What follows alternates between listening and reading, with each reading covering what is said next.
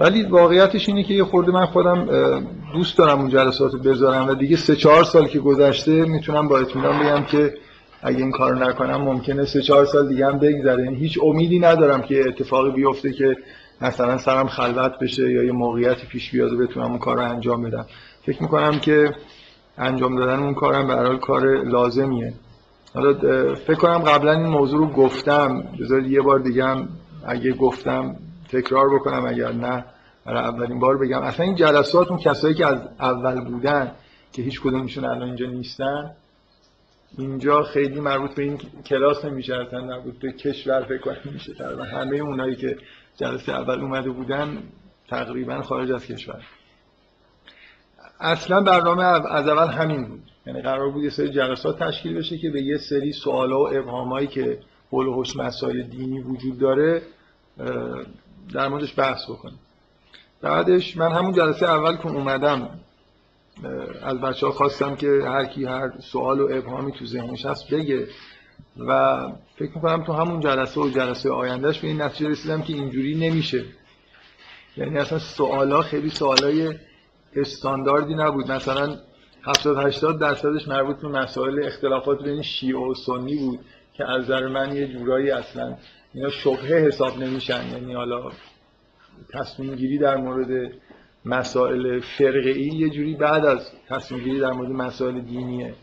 من تصورم این بود که یه جوری در مورد مشکلاتی که مثلا اشکالایی که به قرآن و اسلام و اینا وارد میشه صحبت بکنم. نتیجهش این شد که من واقعا به این احساس رسیدم که خب این آدما اصلا اینجور مشکلات ندارن. و همون بهتر که خب منم نیام باشون. یه سری مشکلات رو مطرح بکنم و بعدا جواب خب دارن زندگیشون رو می‌کنن مشکلشون فقط اینه که مثلا بین اسماعیلیه و مثلا فرض کنید امامیه یکی رو انتخاب کنن حال خب بذار بکنن خیلی مسئلهش به این چیزایی که تو ذهن من مربوط نمیشه.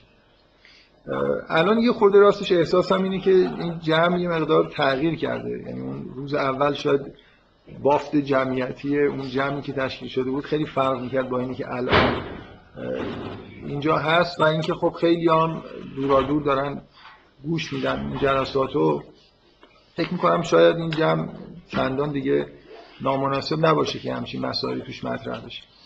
اخیرا هم یه ایمیلی به کیولیس زده شد در مورد یکی از چیزهایی که نسبت به ایرادایی که علی دشتی تو کتاب 23 سال نسبت به قرآن گرفته کرده از اشکالای عجیب و غریبه.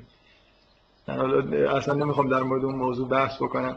ولی من شکی ندارم که علی دشتی به عنوان آدمی که از ادبی آدم فوق العاده مطلعیه اینو خیلی خوب می‌دونه که این تغییر لحن اصلا تو صنایع ادبی اسم برای خودش داره به عنوان شیوه های مثلا زیبا سخن گفتن که بهش میگن التفات. یعنی شما توی مثلا فرض کنید کتابای صنایع ادبی مثلا مثال استاندارد التفات یکیش همین آیه اول سوره اسراء که سه بار تغییر فائل به نظر میاد اتفاق میفته. و اینو معمولا به عنوان تزیین و زیبایی کلام مثال می‌زنن. و اینکه علی رشی چطور ممکنه؟ حالا آدم ادیبیه و اینو به عنوان ایراد در متن می‌گیره خب یه خورده و اشاره نمی‌کنه به اینکه این به هر حال یه اسمی برای خودش داره. در واقع ایرادی که داره می‌گیره به نوعی به مسئله التفات دیگه که التفات یا زیبا هست یا زیبا نیست خوبه بده یا اینکه اشاره نمی‌کنه که این یه همچین سابقه ادبی حداقل وجود داره در مورد این مسئله برای من عجیبه. ولی خب اون اشکال سر جای خودشه که حالا هر کسی ممکنه ایده ای داشته باشه که من شخصا به هیچ وجه معتقد نیستم که این تغییرها برای زیبایی کلامه. در این حالی که قطعا همونطوری که استفاده کردن از فعل معلوم و مجهول کنار همدیگه تنوع میده یک نواختی رو می‌گیره. ولی من اعتقاد ندارم که فعل معلوم مجهول تو قرآن به این دلیل به کار میره. معمولا دلایل محتوایی داره.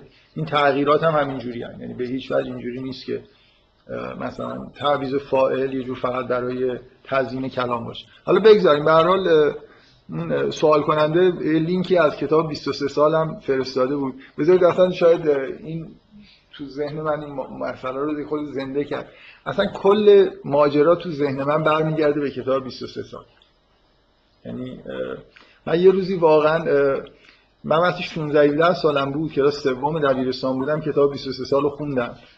و طبعا اون موقع شاید درست نبود این کتاب بخونم. من الان همیشه هر کسی اگه یه همچین کتابی بخواد بخونه مخصوصا خب همین کتاب 23 سال که حالت دایره المعارف اشکالات دینی که نسبت به اسلام وارد شده رو در واقع جمع کرده. دایره المعارف که میگم از این جهته که شامل همه نوع ایرادایی که یهودیا مسیحیا گرفتن میشه. یعنی مسیحیا به یه چیزایی ایراد می‌گیرن یهودیا تو کتاباشون به یه چیزای دیگه ایراد می‌گیرن. و شما تقریبا همه نوع به اضافه اینکه خود ایشون هم به دلیل اینکه موقعی طلبه بود و اطلاعات فقهی و قرآنی خوبی داره بعضی از ایراداش هم شاید اوریجیناله. این شکلی نیست که از جای اختباس کرده باشه. به هر حال چون ادیبم هست متن خیلی خوب و موثریه. من کلا مخالف با خوندن کتابایی که جنبه ضد دینی دارن نیستم ولی فکر می‌کنم اگه الان یه نفر بخواد این کتاب بخونه از من بپرسه من شدیدا توصیه می‌کنم که خیلی آروم کتاب بخونه. یعنی سعی کنه وقتی یه فصل رو می‌خونه یه خورده بره ببینه که این چیزایی که اینجا گفته شده اصلا راست دروغه. من خودم شخصا اون موقعی که این کتاب میخوندم اینترنت وجود نداشت.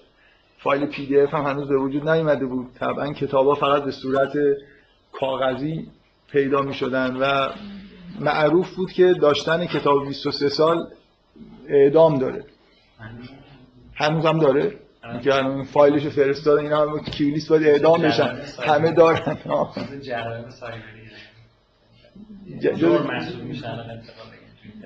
انتقال این کتاب. خاص یا یه مجموعه کتاب مجموعه کتابایی که ممنوع از یه لیست ازشون برید ما اینا رو تهیه بکنیم برحال اونایی که ممنوع شده کدوم ها هست شده کتاب جالبتری در اومده باشه. به حال من این کتاب چون اینجوری بود فضا یعنی خیلی به نظر میومد جرم محسوب میشه اجبارا توی یه زمان خیلی فشرده. یعنی یه نفر به من داد گفت مثلا فکر کن به من داده میگه که دو روز دیگه باید بیای به من تحویل بدی و این حرفا. من این چند شبانه روز نشستم با سرعت خوندم. و خب تاثیر خوبی روم نذاشته. این همه اشکال یه دفعه تو ذهن آدم ایجاد بشه. اگه همش هم چرند باشن در حال هزار تا اشکال آدم فکر می‌کنه خالصی یه چیزی تهش هست دیگه. خیلی طول کشید تا من به هر حال یه جوری با این اشکالات مثلا کنار اومدم. یعنی دنبالشون رفتم. یعنی اون کاری که باید می‌کردم که مثلا یه فصل رو بخونم یه مدت مطالعه کنم ببینم کجاش راسته کجاش دروغه. همه رو یه دفعه خوندم بعد چند سال طول کشید که فهمیدم که مثلا حالا کتابای دیگه خوندم یا بعضی از چیزها رو خودم مستقیما دنبالش رفتم. حالا نمی‌خوام بگم چند سال واقعا مشغول این کار بودم ولی حداقل یه سال خیلی توی زندگی فکری من خوندن این کتاب تاثیر گذاشت.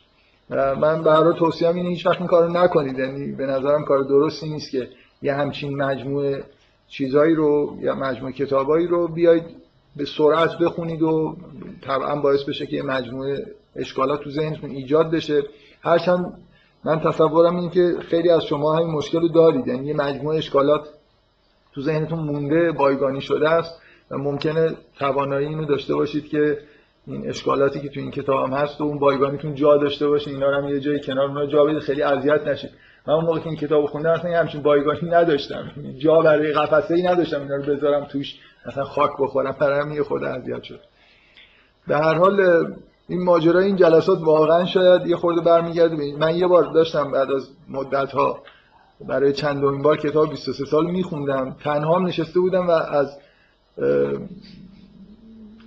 ضعیف بودن در واقع چیزایی که تو این کتاب نوشته چند بار بی اختیار خندم گرفت. بعد احساس کردم که یادم اومد که یه موقع چقدر این مسائل برای من جدی بوده و فکر کردم که هنوزم ممکنه آدمایی وجود داشته باشن که خیلی براشون این کتاب و این جور مسائل جدی باشه. یکی از انگیزهایی بود که حالا من به حال سعی کردم که جلساتی بذارم که خود در مورد این چیزا صحبت بکنم. که بعدم نهایتا رفتیم به سمت صحبت کردن مستقیم نه در مورد اشکالات در مورد محتوای خود قرآن و اینا که خب طبعا فعالیت جالبتریه نسبت به اون یکی فعالیت. ولی اونم همینجور تو ذهن من مونده که یه روزی باید این کار بکنم. حالا به هر یه ایده این شکلی من دارم دارم اینو رسما اعلام می‌کنم. ممکنه چند جلسه دیگه کلا این تحلیل مسائل مربوط به یهودیت و به اصطلاح بحث کردن در مورد اهل کتاب در قرآن تموم بشه. و یه ایده برای ادامه جلسات اینه که یه مدتی این کار رو انجام بدیم و اون چیزی که من یه خورده باعث شده که به این فکر بیفتم که اینجا ادامه بدم اینه که ما یه جلسات چند ماه یه بار قرآنی داریم. بنابراین کلا از قرآن دور نمیشیم. حالا میشه اونو یه خورده توا... فرکانسش بیشتر کرد. مثلا هر چهار پنج جلسه یه بار اون بحثایی که در مورد یه تک سوره انجام میدیم و انجام بدیم که خیلی هم دور نیفتیم از اصل موضوع. منتها حالا من نه خودم تصمیم قطعی گرفتم و دارم در واقع یه جوری به شما این امکانو میدم که فیدبک مثبت منفی یا اگه ایده ای دارید بگید. و مثلا تا چند جلسه دیگه من رسما میگم حالا یا این موضوع رو برای ادامه کار انتخاب می‌کنیم یا موضوع دیگه. این برای شروع این جلسه گفتم بعد نیست که این موضوع مطرح بکنم. بذارید یه،, یه نکته دیگه در مورد این جلسات. ظاهرا یه نفر حداقل اومده تو این کلاس نشسته و جل... طبعا هم اکثرا خیلی پیش میاد که وسط جلسه میاد. اصلا متوجه نشده ما اینجا چی کار داریم می‌کنیم. یعنی من دارم از طرف یهودی حرف می‌زنم. و خیلی برای شگفت انگیز بوده بعضی از مطالبی که اینجا گفته شده. و من واقعا هر چی فکر می‌کنم تقصیر منه یا تقصیر آدمی که درست حالا یه خورده این جلسات عجیب و غریب هستن. مثلا هر یه رو یه بار باید تکرار بکنم که آقا مثلا اینجوری یه جلسه ای ظاهرا بوده تا آخرش من همینجور به اصطلاح کوبیدم و رفتم و از چیز دفاع کردم که مثلا تورات میگم تحریف نشده و فلان و این حرفا و طرفم کلی شگفت زده شده که این چه جور جلسه قرآنیه که اینجا حرفای این شکلی داره زده میشه. به هر حال من اینم گفتم این جلسه که آخرین جلسه که اینجوری حرف می‌زنم بگم که اگه کسی بر اولین بار داره میاد بدونید که موضوع اینه. من فکر کنم خودم اگه یه جلسه ای بخوام برای اولین بار برم خودم می‌پرسم ببینم اونجا چه خبره. حالا اگه تعجبم کنم یه خورده پرسجو می‌کنم طبعا می‌بینم شاید من دارم بد می‌فهمم. حالا بگذاریم. به هر حال این ماجرای جالبی بود. گفتم بد نیست که بشه اشاره بکنم. و قبل از این کار شروع بکنم اگه اشتباه نکنم جلسه آخر رسیدیم به بحث احکام و تا سال دینی اگه اشتباه نکنم گفتم.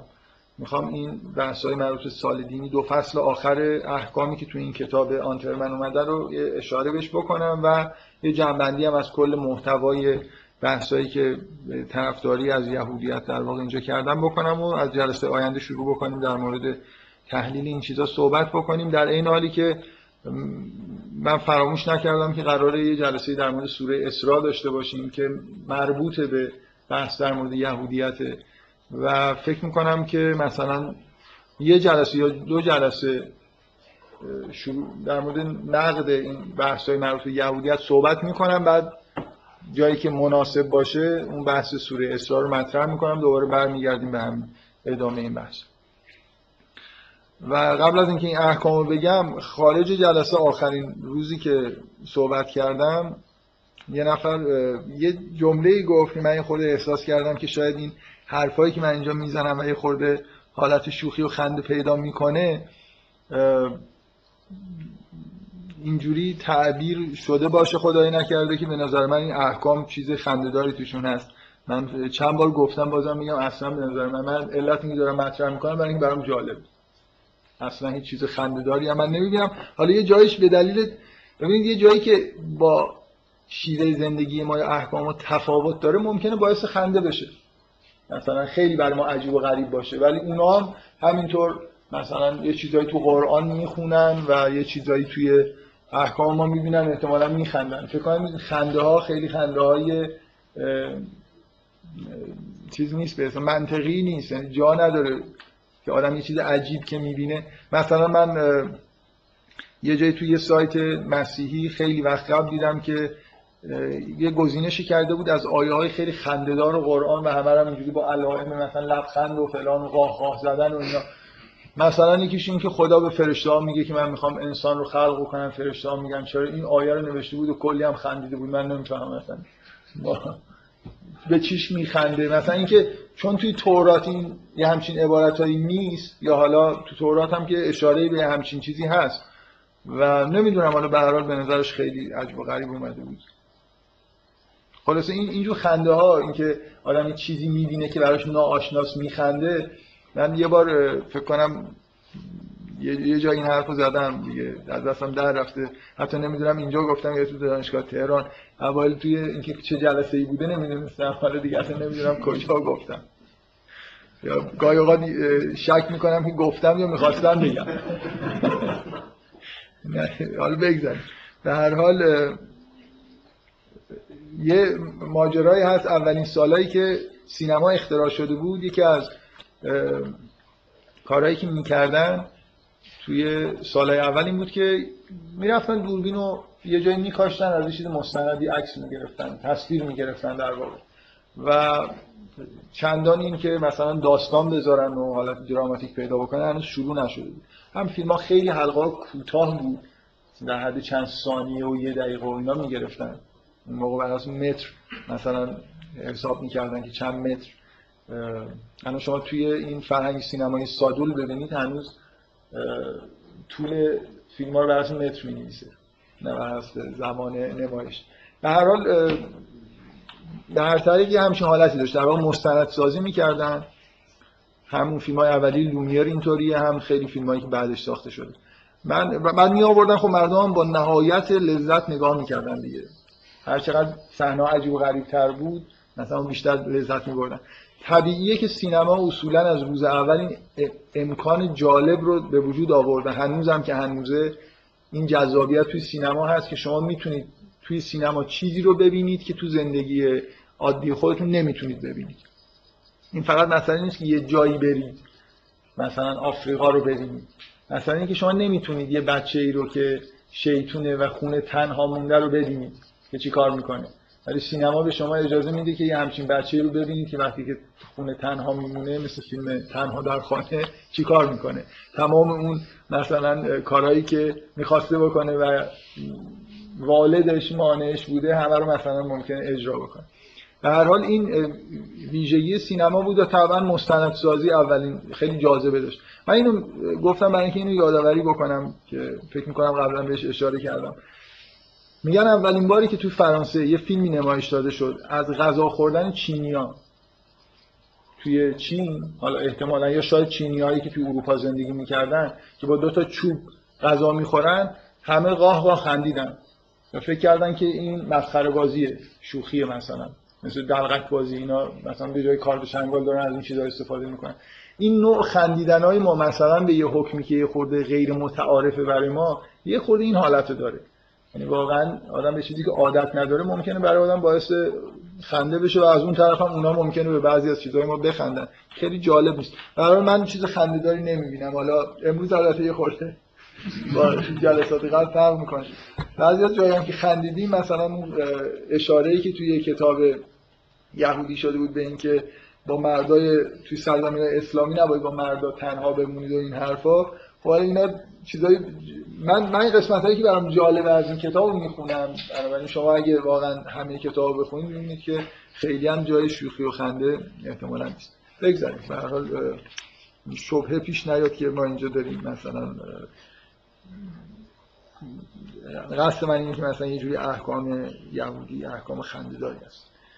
حالا من دوباره هرچند خیلی دور شدم ولی سعی می‌کنم یه خورده تو همون جلد دفاع از یهودیت هم برم و دیگه این جلسه کار تموم.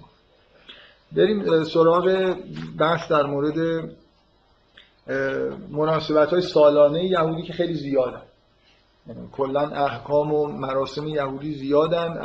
اینجور جشنا و مراسم سالانهشون هم خیلی شاید نسبت به ما اگه ما این مسئله وفات و شهادت و نمی‌دونم تولد ائمه رو بذاریم کنار که مناسبت های خاصی نیستن. یعنی اعمال خاصی توش انجام نمیشه به غیر از شاید تاسو و آشورا که اعمال خاصی درش انجام میشه. ولی در مورد یهودیت اینجوری نیست. یعنی انواع اقسام جشن ها مثلا دارن. ما مثلا عید فطر داریم عید قربان داریم که خاصن دیگه. شما تو عید فطر عید قربان نماز عید دارید نمی‌دونم عید قربان قربانی می‌کنن عید فطر مثلا بعد از روز است و الاخر یهودی یه عالمه از این روزهای خاص در طول سال دارن که حالا ما به اون چیزهای عمدهش امروز من می‌خوام اشاره بکنم. بعضی جاش ممکنه باعث خندتون بشه حالا اشکال نداره. و چرا چرا اینجوریه؟ این قسمتش به نظرم یه خورده نسبت به بقیه جا خنده دارتره به وضوح شما وقتی که این چیزها رو می‌خونید مشخصه که این آین ها با آین های سنتی و ملی و اینا هم یه خورده آمیخته شده. یعنی به وضوح بعضیاشون جنبه های دینیشون یا اصلا جنبه دینی ندارن یا جنبه دینی خیلی ضعیفی دارن. مثلا فکر کنید یه نفر بخواد بیاد در مورد ایرانی ها مراسم ایرانی ها یه کتاب بنویسه بعد توش مثلا عید نوروز باشه مراسم عید فطر و عید قربان باشه چهارشنبه سوری هم باشه. خب واضحه که ما اینا رو تفکیک می‌کنیم میگیم اینا یه جوری ملی هن اونا دینی هن. ولی یهودی ها چون قومیت و دین و اینا با هم خیلی آمیخته شدن و خیلی هم قدیمی تر از ما هستن این سابقه مثلا سه هزار بیش از سه هزار سال دارن به تدریج یه سری مراسمی در واقع وارد آینهاشون شده که حتی علمای خود یهودی هم خیلی هاشون اشکال دارن نسبت به اینکه این مراسم مراسم مشرکانه بوده وارد شده. مراسم نمی‌دونم اقوام اطراف بوده یا مراسم دینی واقعی. حالا من بعضی جاهاش حالا اونایی که متداول تری اینجا تو این کتاب اومده و یه جایی هم اشاره می‌کنه که این مورد قبول مثلا خیلی از علمای یهودی نیست و الاخر.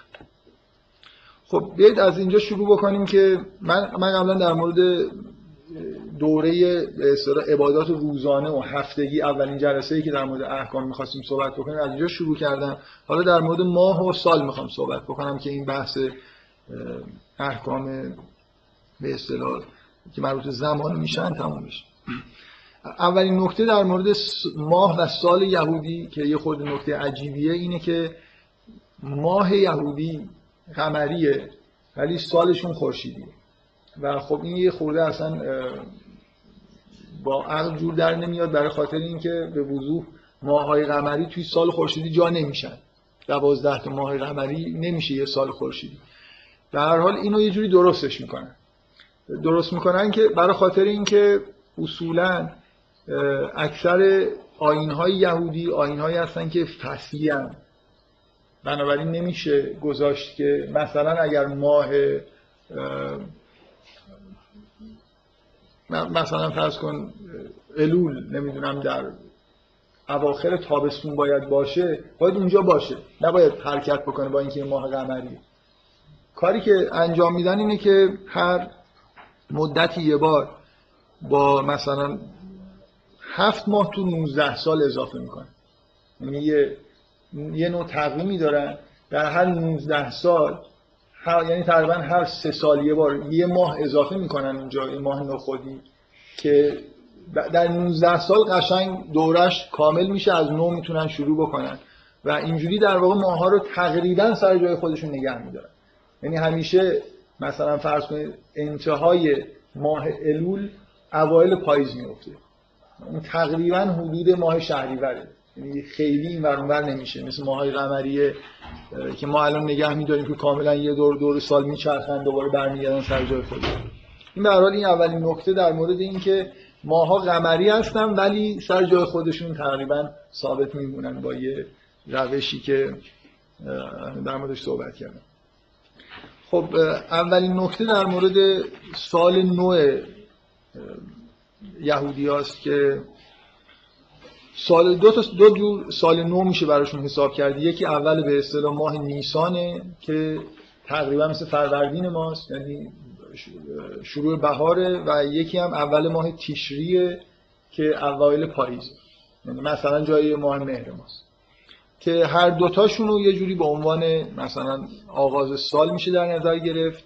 به نظر میاد اول ماه تیشری دینیتره و اول ماه نیسان یه جوری مثل ما که عید نوروز داریم شاید مثلا حالت ملی بیشتر براشون داشته باشه و جشن آغاز بهار و این حرفاست. ولی اون چیزی که از نظر مذهبی خیلی براشون مهمه شروع ماه تیشریه که ماه هفتم در واقع سالشون میشه.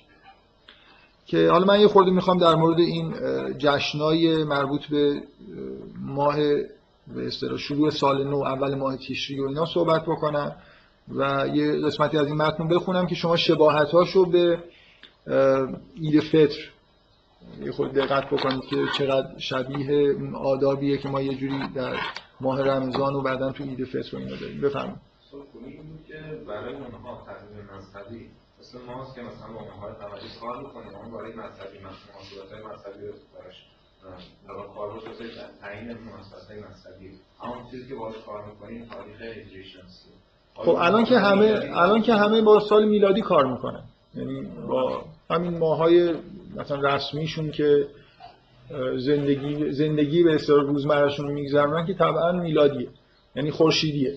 و همین مثلا تو یهودی‌ها در سراسر دنیا پراکنده هستن و فکر می‌کنم تو خود اسرائیل هم اگه اشتباه نکنم همینجور تقویم های عادی دارن. من اینو خیلی نمی‌دونم که دولت اسرائیل چی کار می‌کنه. ولی به شدت مقیدن که این ماه دینی خودشون رو داشته باشن. آها. من فکر می‌کنم یهودی های به غیر از اسرائیل که قطعا اینجوری یعنی اگه خیلی اهل عبادات دینی و اینا نباشه. ولی یه روزایی رو همونجوری که مردم عوام و ناس ما هم می‌دونن مثلا روز آشورا چه روزیه یا مثلا فرض کنید عید فطر کیه مخصوصا که تعطیل دیگه. حداقلش بعد تعطیلش هم که شده می‌دونن که کی مثلا تعطیله. خب طبعا یهودی هم کاملا همینجوری هست. یعنی روزای مهم خودشونو که مثلا چند روز خیلی مهم سالشون رو قطعا می‌دونن. مخصوصا اینکه اگه یه خورده مقید باشه نظر مذهبی قطعا مقدماتش رو فراهم باید بکنن. خب، خیلی احکام هست که تو این روزا باید انجام بشه و در حال ممکنه حالا یه آدمی بعضی از این مراسم حتی آدمایی که اعتقاد دینی ندارن هم اجرا می‌کنن.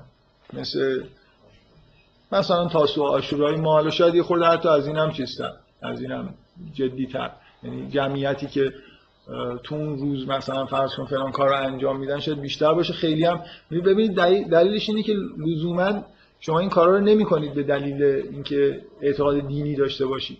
یهودی ها همیشه یادتون باشه که یه جور قومیت براشون مهمه. یعنی اینکه این سنت شما چهارشنبه سوری رو که مثلا اجرا می‌کنید حالا به اون شکل سنتیش یا به این شکل مدرنش که توی سالهای بعد از جنگ اجرا میشه به هر حال معنیش نیست که شما به مثلا فرض کنید حتی ریشه های دینی یا مثلا فرض کنید اعتقادی که تو چهارشنبه سوری از دوران زرتشتی ها مونده اعتقاد داشته باشید یا اصلا بدونید که چیزی پشتش هست یا نیست. شما مثلا فرض کنید هفت سین رو که سفره هفت سین میچینید این نشان دهنده اینه که واقعا به یه چیزی اعتقاد دارید. حالا یا سبزه رو برمیدارید می‌برید سیزده به در میندازید توی یه آب روان. یهودی هم خیلی هاشون اصلا اعتقادات دینی ممکنه نداشته باشن ولی یه سری کارا رو انجام میدن. دقیقا دیگه عرف مثلا سنت ملیشونه و مقیدن که این کار رو بکنن. خب بذارید از این شروع ما سال نوشون در واقع یه مراسمی که بهش میگن روش هشانا که خیلی شبیه یه تلفیقی از مراسم عید فطر ما و شب قدر ماست. حالا یه خورده می‌خونم ببینید که شباهت های زیادی وجود داره. یه قطعه اولی که مربوط به این مسئله هست اینی که میگه ماه الول که درست پیش از روش هشانا واقع است زمان غور خودکاوی و توبه است. مثل ماه رمضان ماست هر صبح از نماز و البته به استثنای شبات و روز قبل از خود روش روز قبل از خود روش هشانا اندکی در شوفار که نوعی شاخ قوچه است میدمند شوفار جزو ابزارهای دینی یهودی که تو کنیسه ها و اینا معمولا نگهداری میشه و توی بعضی از مناسبت ها ازش استفاده میشه.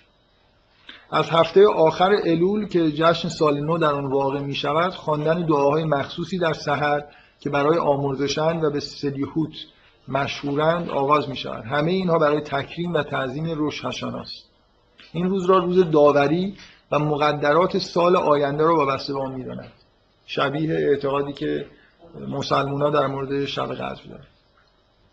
مثلا در خلال روش هاشانا خوراکی های ویژه‌ای صرف می شود که آنها را نماد بشارت و آمدن سالی خوب می دانند.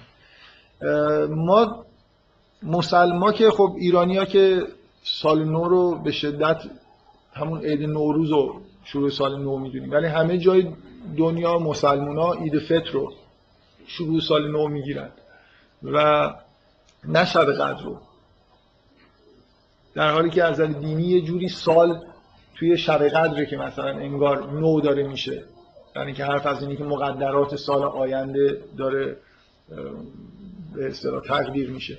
ولی به هر حال سال نو مسلمان ها با جشن عید فطر شروع میشه. این چیزی که یهودی ها به اسم روش هاشانا دارن هر دو تا چیزو داره دیگه. در واقع مثل یه شب قدریه که به عنوان مبدع سال نو در نظر گرفتنش. مثلا خوراکی های ویژه بشارت به آمدن سالی خوب می‌دانند. در برخی جواب به نشانه اینکه شرکت کنندگان در جشن باید در سال آینده سر باشند نه دم.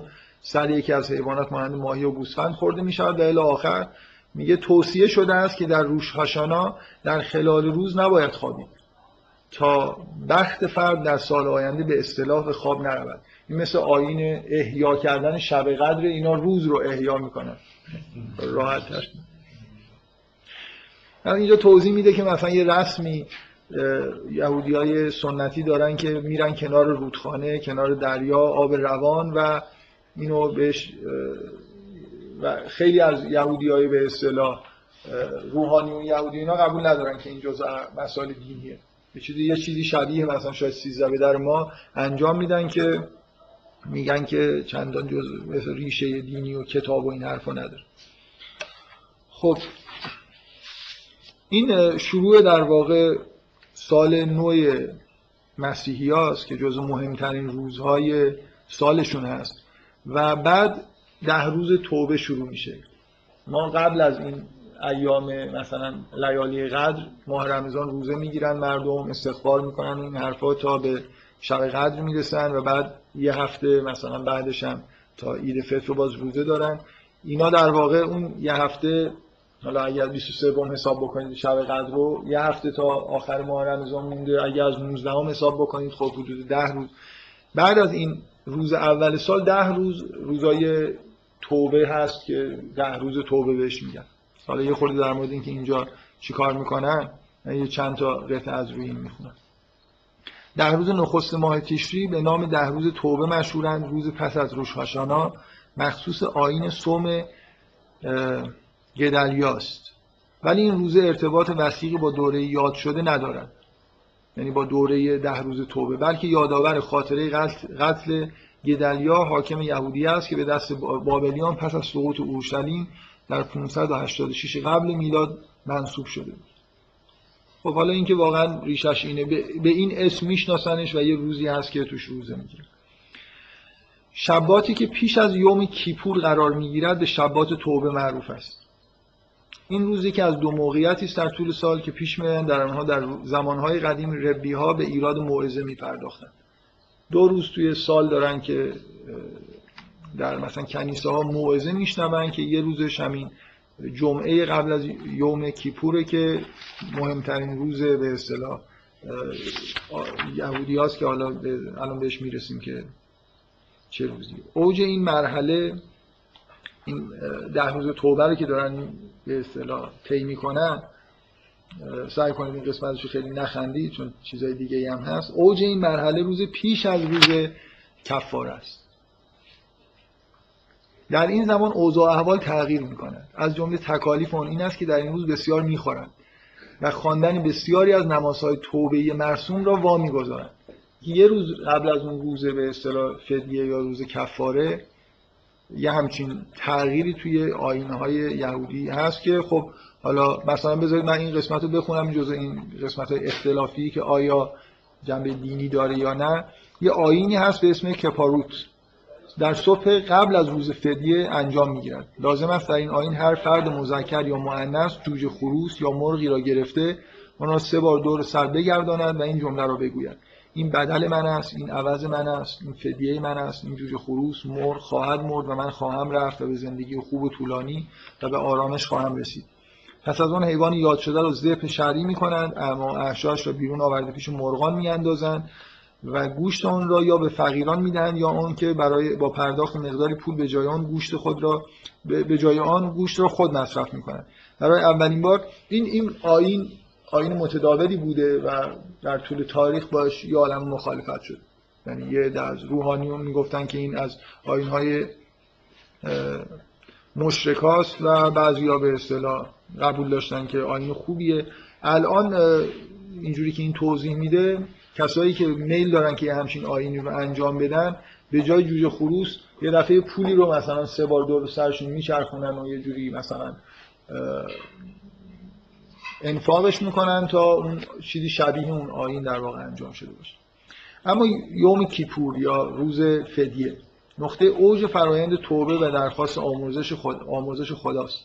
اما از اونجا که اعتقاد بر آن است که خدا فقط در صورتی می‌تواند گناهانی را که آدمی به زیان دیگران انجام داده است ببخشد که فرد زیان دیده زیان رساننده خود را ببخشد گناهکار باید پیش از یوم کیپور بخشش هم نوع خود را به دست آورد. رسم است که یهودیان نزد کسانی که با آنان بدی کردن می‌روند و تلاش می‌کنند آنها را راضی کنند. اما اگر آنان پس از سه بار تلاش مصالحه جویانه آشتی را نپذیرفتند گناهکار دیگر ملزم به کوشش بیشتر برای جلب رضایت ایشان نیست. بنابراین این شبیه همین مسئله اعتقاد ما به حق و ناس که اگه کسی می‌خواد توبه بکنه باید کسایی که حقشون ضایع شده رو راضی بکنه. منتها اینجا نکته اینه که اینا سه بار وظیفه دارن که این کار رو انجام بدن و اگر طرف به رضایتش جلب نشدن دیگه می‌تونن توبه بکنن و امیدوار باشن که پذیرفته میشه. بخشی از فرایند توبه اینه که فرد یهودی باید در روز پیش از یوم کیپور در میغوه شستشو کند. من قبلا فکر کنم در مورد میغوه قسمتی توضیح دادم که یه جور خزینه خاصی برای غسل کردنه که برای اونایی که می‌خوان تغییر دین بدن و یهودی بشن مثلا حتما لازمه که توش غسل بکنن این حرف یا دست کم مقدار زیاد معینی از آب را به صورت جریان پیوسته روی خیش بریزد. حالا من جزئیات این چیزها رو نمیگم. اما خود روز فدیه. در وجدان دینی مردم و نیز در نوشته های هلاخای یوم کیپور مهمترین زمان در طول سال یهودی شمرده می شود و در واقع معیار اساسی التزام یهودیان به سنت خیش است. بسیاری از یهودیان که در دیگر مراسم دینی مشارکت نشان نمی‌دهند تلاش خاصی دارند تا در یوم کیپور در کنیسا حضور یابند و یا لاقل آن روز را روزه بگیرند. مهمترین آین مذهبی سالانه یهوده. در یوم کیپور صرف نظر از روزه که مانند تمام روزهای موجود در یهودیت مستلزم امساک کامل از خوردن و آشامیدن است باید از شستشو روغن زدن به خود پوشیدن کفش چرمی و داشتن روابط جنسی نیز خودداری کرد. همانند شبات در یوم کیپور نیز انجام هر گونه کار دنیایی ممنوع است. اصولا ایام دینی یهود شباهت پیدا می‌کنه به روز جمعهشون. یعنی یه سری ممنوعیت های کاری براشون هست و اینکه باید اون روز رو به عبادت بگذرونن. از جملهش مهمترینش هم این روز به اصطلاح فدیه یا یوم کیپوره که خیلی مقیدن که این کار رو انجام بفرم مراسم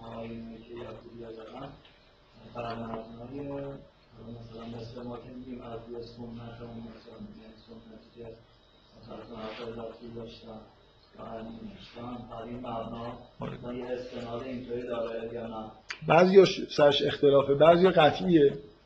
اصلا عین متن توراته تو اسوار خمسه مثلا الان یه قسمت بعدی که می‌خوام بگم اید سایبان ها به هر حال مستند به متن توراته ممکنه در تفسیر اون آیاتی اختلافاتی باشه که آیا اینکه گفته مثلا از نظر شروع و انتها و اینا کجا باید داشت اون دیگه سنت اینو تعیین کرده که ایده سایبان ها اینجوریه و اینجوری برگزار میشه و خیلی هاشون ریشه های توراتی دارن یا ریشه توی کتاب هایی دارن که به اصطلاح حالا تلمود یا کتاب های دینی که یهودی ها بهش معتقد هستن. و بعضی ها مورد اختلافن. اونایی که خیلی روشن نیست که از کجا اومده بعضی ها قبول دارن بعضی ها قبول ندارن. ولی واقعیت اینه که اینجوری نیست که اونایی که مشکوک هستن بین یهودیا متداول نباشن. بعضی از آینا خیلی متداوله هم, هم انجام میدن. و خیلی ریشه تورات و کتاب و اینا نداره. به هر حال برمیگرده به سنت های قومی خودشون و م... یه هم خب ممکنه معتقد باشن که نه اینا ریشه های کتاب, کتاب توی کتاب داشته که حالا ما مثلا بهش دسترسی نداریم. یعنی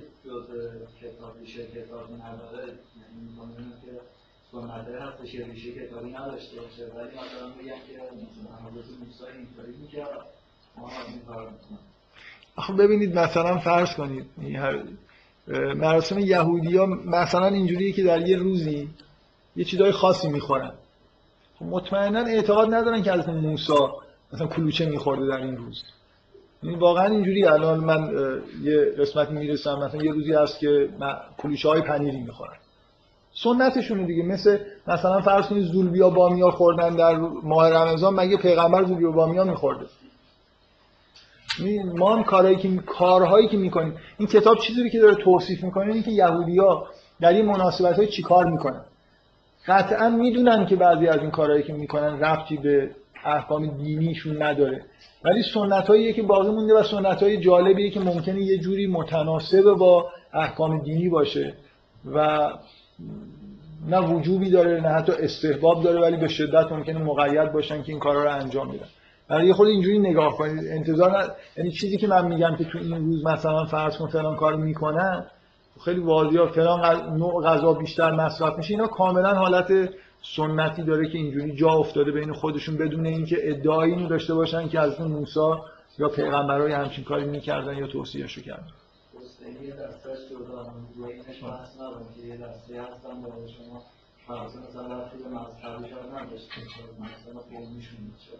که دسته ولی می‌خوام بگم که دسته ای هم داریم که جزء مراسم مذهبیشون میشه قطعا. خودشون به آره. عنوان مراسم مذهبی بدونن و اصلا این از کتاب نیومده باشه. از کتاب تورات بله صد درصد.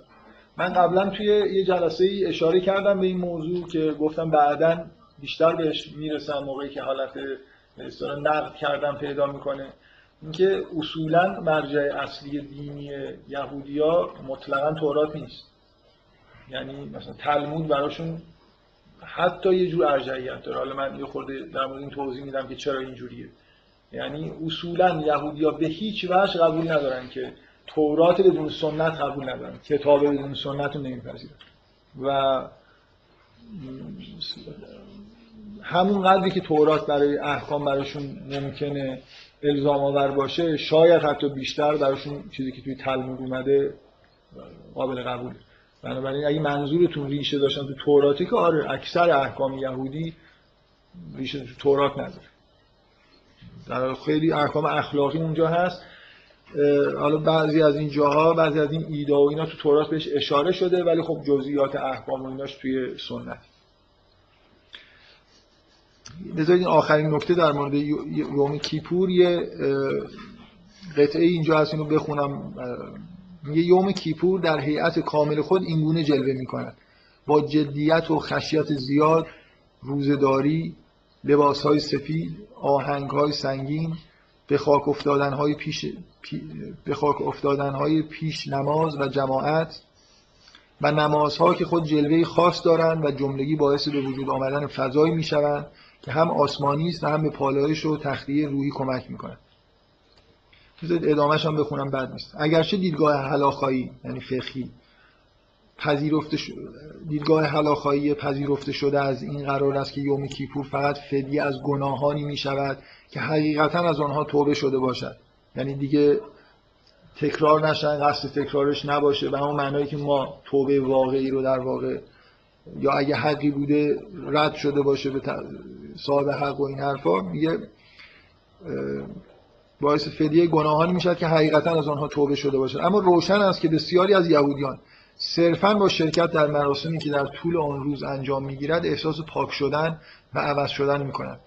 زندگی آنان در طی سال آینده ممکن است تفاوت اساسی با زندگی سال گذشته آنها نداشته باشد. اما در عین حال این اعتقاد که خدا گذشته ها را بخشیده است به آنها اجازه می‌دهد که با خیالی آسوده از گناه به سوی آینده گام بردارند. این شبیه ماه رمضان ماست دیگه. من فکر می‌کنم ماه رمضان که البته خب سی روز 29 سی روز معمولا 29 روز بیشتر. روزداریه.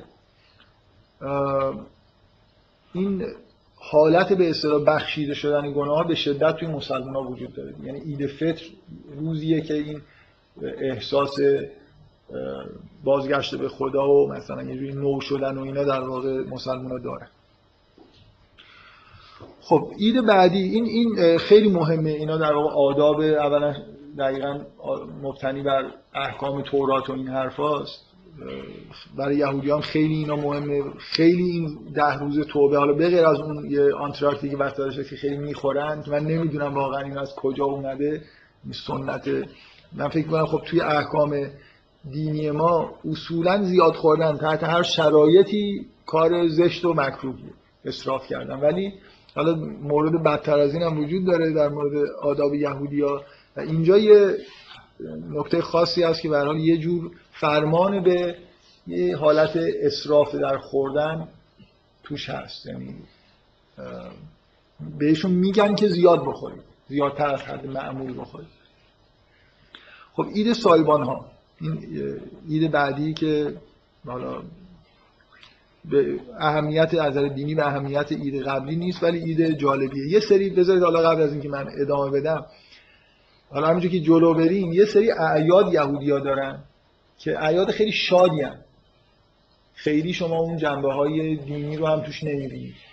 و ما مسلمان ها تقریبا نداریم دیگه. همچین ما ایدای شادمون ایدای ملیمونه مثلا ایرانیا و توی ایدای مذهبیمون بیشتر این حالت عبادت هست. نه حالته. حالا شما این مراسم نمی‌دونم شهادت و تولد و اینا رو بذارید کنار. مسلمونا اون چیزهای اصلیشون اون به اصطلاح روزهای اصلی عید مبعث و نمی‌دونم عید مثلا فرض کنید قربان و عید فطر. درست روزهای شادی هستن ولی روزهای شاد از نظر معنوی هستن. این شکلی نیست که مثلا خیلی حالا یه حتی مسلمان ها عید فطر واقعا شادی به یه معنای خیلی عرفیش می‌کنن ولی فکر می‌کنم که احکام دینی در جهت عبادی کردن روزهای ایده همونطوری که تو اکثر اعیاد دینی یهودیان هست. حالا کم کم خود این ایدهای شاد رو هم بهش می‌رسیم؟ که بعضی خب توش ممکنه سنت های عجیب و غریبی هم به وجود اومده باشه. اید سایبان ها پنج روز پس از یوم کیپور.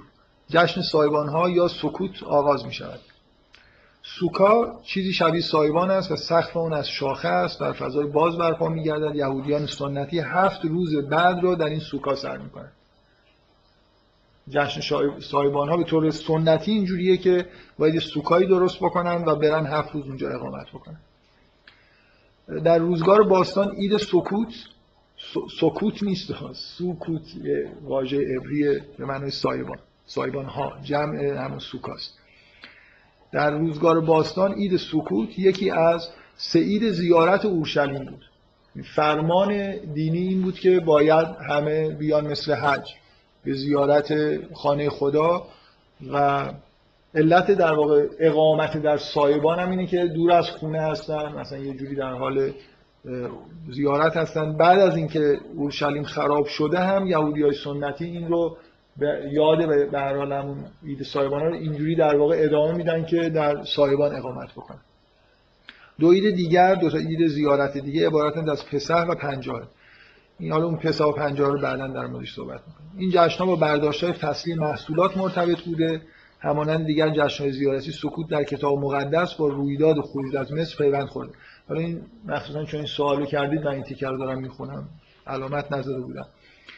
این عین متن توراته. تو باید هفت روز را در سایبان ها بمانی. تا نسل های آینده تو بدانند که من فرزندان اسرائیل را آنگاه که آنان را از سرزمین مصر بیرون آوردن در سایبان ها جای دادم بنابراین توی تورات اید سایبان ها در واقع یادآوری خروج از مصر مثل خیلی ایام مثل عید پسح و الاخر به حال این اینکه آیا ریشه های توراتی و متنی داره خب مثلا اینجا به وضوح یه از تورات هست که یه همچین نکته رو توش شما می‌بینید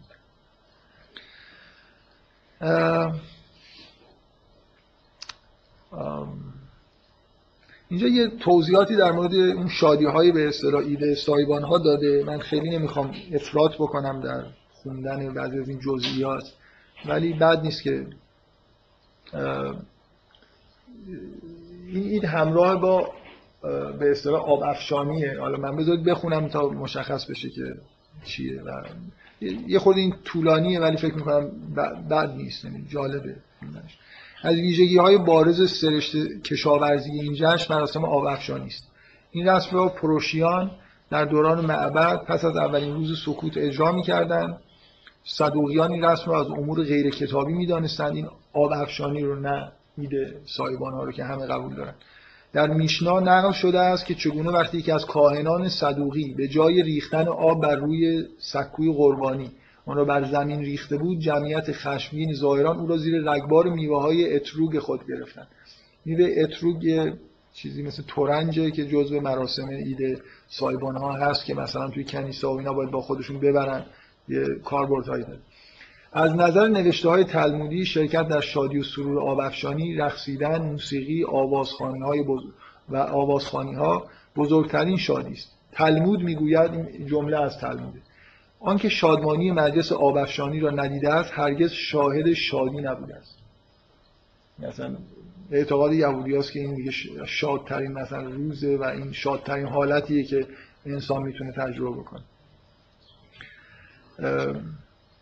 بذارید این یه قطعه هم حذف نکنم. به شرکت کنندگان این مراسم که حکیمان شاخص پروشی نیز در میانشان وجود داشتند گفته می‌شد که به مرتبه برتر از روح القدس خواهند رسید. تا این اندازه شور و شوق دینی موجود در این مراسم زیاد بود. یهودیان راستکیش امروزه نیز این جشن سرور آبخشانی را برپا می‌کنند و خواندن و رقصیدن آنها تا نیمه های شب ادامه مییابد. بدین ترتیب تلاش دارند تا, تا به همان شادی و لذتی که در مراسم باستانی بوده است دست یابند.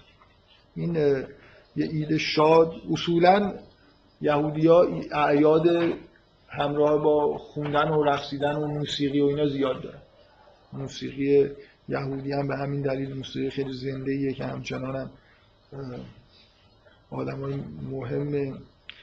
می‌دونید همین نوازنده های بزرگ دنیا هم یهودی هم. در سر سر دو. من تا اونجا که می‌دونم آب افشانی روی همدیگه آب پاشیدن نیست. شستن مثلا همون محل قربانی و معبد و اینجور چیزاست من خیلی. شرکت نکردم تا تو شادیش مربوط به آب روی هم ریختن نیست برای مثل این رسمی که توی ارمنی های ما هست. یه روزی هست که رو هم دیگه آب میپاشن. آره. توی اسپانیا هم گوجه فرنگی می‌زنن. پرتقال گوجه فرنگی هر چی که اضافه باشه چی؟ با چی؟ گوجه فرنگی؟ با چی؟ با ماش آره. ما دانش آموز که بودیم معلم ها رو می‌زدیم. با سنت های خود تغییر کرده در طول زمان. به من این کارو نمی‌کردم معلم هم نمی‌زدن. معمولا به هم دیگه دانش آموزا شلیک می‌کردن ولی این شامل دانش آموزی که در حال پس دادن درس بود هم می‌شد. مخصوصا اون خیلی چیز بیشتری داشته. آره سوژه مناسب تری بود چون همه می‌تونستن به عنوان سیبل ازش استفاده کنن. موسیقی هم حالت خاصی داره. موسیقی یهودی موسیقی نه موسیقی یهودی موسیقی ملی فوق العاده مشخصیه. که الان هم موسیقی بله موسیقی خیلی زنده ایه و الان هم می‌تونید مثلا گیر بیارید گوش بدید ببینید چه موسیقی. یعنی آدم های خیلی مهمی هستن که موسیقی سنتی یهودی رو اجرا می‌کنن. حلال و حرام موسیقی و معمولا خب برای باید چیزایی داشته باشن ولی اینکه من یه بار تو همین کلاس اشاره کردم نسبت به خوندن زن از نظر فقهی مشکل وجود داره. اینجوری نیست که هر موسیقی حلال باشه. ولی موسیقی یهودی به عنوان موسیقی ملی مثل موسیقی ایرانی. موسیقی خیلی مشخصیه یعنی و خیلی هم موسیقی تاثیرگذاری بود. یعنی اگه شما موسیقی یهودی گوش بدید می‌فهمید که تو مثلا موسیقی اروپا و هم خیلی تاثیر کرده.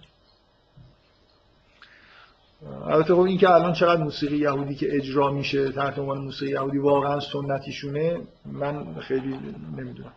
من فکر کردم که یه آدم خیلی معروفی است که الان خیلی هم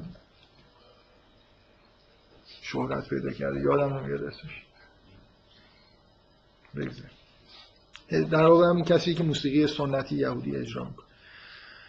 خب شمینی اسرت نقطه اوج این خوشی است. این امر از خوشی و سروری که لحظه تکمیل دوره سالانه توراخانی یکی از ویژگی های این جشن اینه که تورات که در طول سال یه بار مرور می‌کنن یه جوری تنظیم می‌کنن که این روز تموم بشه.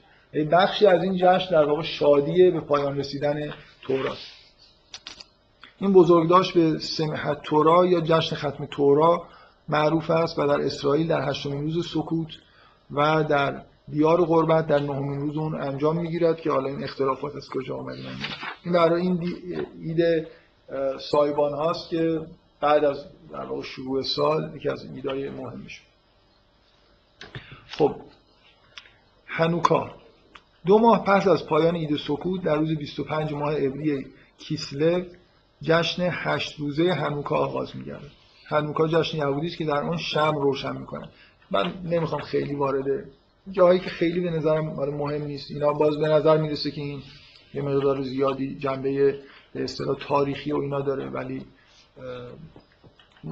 جزء به اصطلاح آینای متداول یهودی شده اگه نکته خاصی نباشه علامت نزدم این قسمت های خاصی رو براتون فقط می‌خونم که به نظرم جالب نیست. هنوکا ایده به معنای واقعی اون نیست زیرا نه معنی از کارهای دنیایی و غیر مقدس در کار است و نه قیدوش یا تقدیسی که اید را با آن آغاز کنند در واقع اگرچه به مرور زمان آداب غذایی مختلفی مانند خوردن شیرینی ها و کلوچه های پنیری که الان بهش اشاره کردن به وجود آمدن اما باید دانست که توصیه‌ای برای خوردن خوراک‌های خاص در این جشن وجود ندارد. در ایام عید به بچه ها پول هدیه می‌دهند و اونها رو تشویق به بازی کردن با گردونه های خاصی که به یودایی دریدل و به ابری سدیوون گفته میشه می‌کنن اینا یه گردونه هایی که روش الف با می نویسن رسمه که بچه ها مثلا با این گردونه ها بازی کنن. بزرگترها نیز گرچه مقامات حلاخایی چندان نمیپسندن عادت کردن که به ورق بازی بپردازن اینم جزء اینا واضحه دیگه هم فضا براتون مشخصه دیگه. این مثل همون زور بیا با میا خوردن. یعنی هیچ کس نمیگه که برید ورق بازی بکنید. ولی ممکنه شما ببینید 90 درصد مثلا یهودی‌ها در این روزا عادتشون اینه که این کارو بکنن. وقتی که این روز میاد مهمونی بدن هم دیگه رو دعوت کنن بشینن تو مراسم باشه بچه ها رو برن بگن بازی بکنید و مثلا خودشون هم بشینن بازی کنن. بله. فاصله میان هنوکا و پوریم. تقریبا یک هفته بعد از هنوکا روزه روزانه گرفته. من خیلی چیزا رو نمی‌خونم با اینه تیکای خیلی خاصیه که مثلا یه جور حالا شاید از این جهاتی جالبه انتخاب کردم. اگه خواستید بر من دوست دارم اگه علاقه من شدید کتاب کلا بخونید. کتاب خیلی خوبی. یه هفته بعد از هنوکا روزه روزانه گرفته می شود که اسارا بتوت یا دهم توت نام دارد. این روزه به یاد روزی که در آن یه شخصی محاصره اورشلیم را آغاز کرد گرفته میشه. از اونجا که توت دهمین ماه از ماه نیسان است یعنی معادل بهمن ماست از خروج از مصر که خروج مصر که خروج از مصر در اون صورت گرفته تلمود چنین استنباط کرده که این همون تعبیر روز روزه ماه دهم است که در کتاب زخریای نبی آمده است.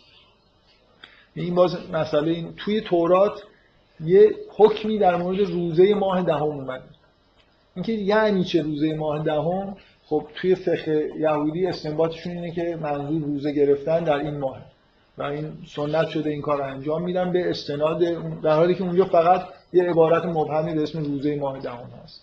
حالا در سنت به اینجوری تعیین شده که این روزا رو سنت میگن. این غیر از اون زکریایی که شما می‌شناسید.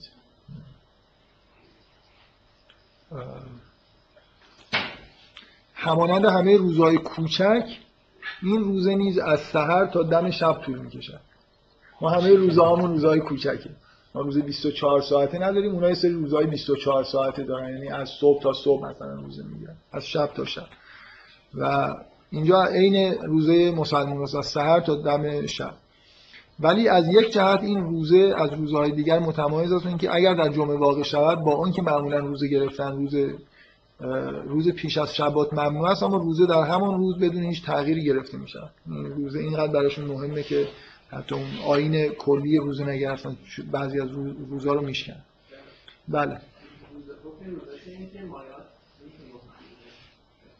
اینا خوردنی و آشامیدنی کل کلا مصرف نمی‌کنن. من فقط در مورد اینکه آب می‌تونن بخورن تو بعضی از روزهاشون فکر می‌کنم آب می‌تونن بخورن.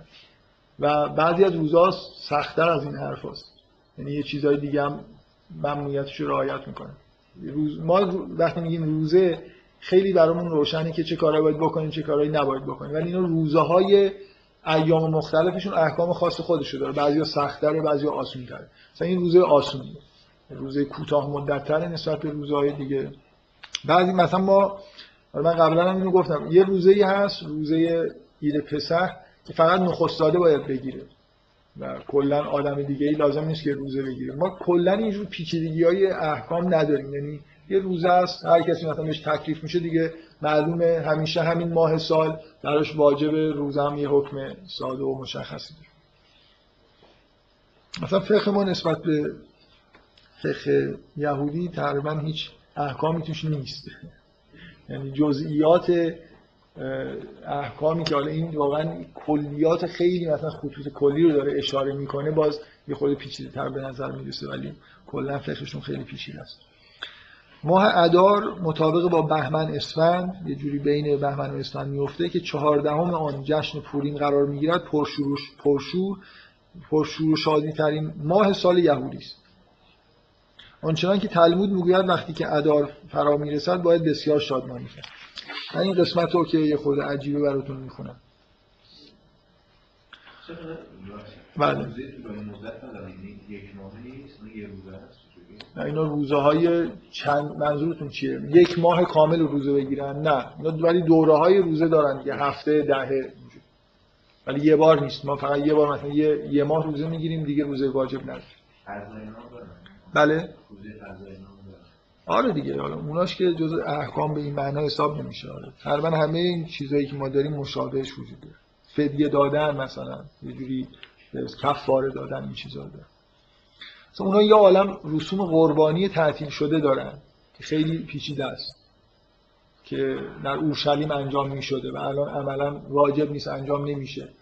ولی مثلا ما کلا قربانی واجب یه بار در طول عمرش نفر اگر مستطیع بشه بره حج اونجا واجبه که قربانی انجام روز پیش از پورین روزه می‌گیرن معروف به تعنیت استر یعنی روزه استر که این مربوط اون ماجرای استره که توی کتاب مقدس اومده. من نمی‌خوام دیگه حالا این که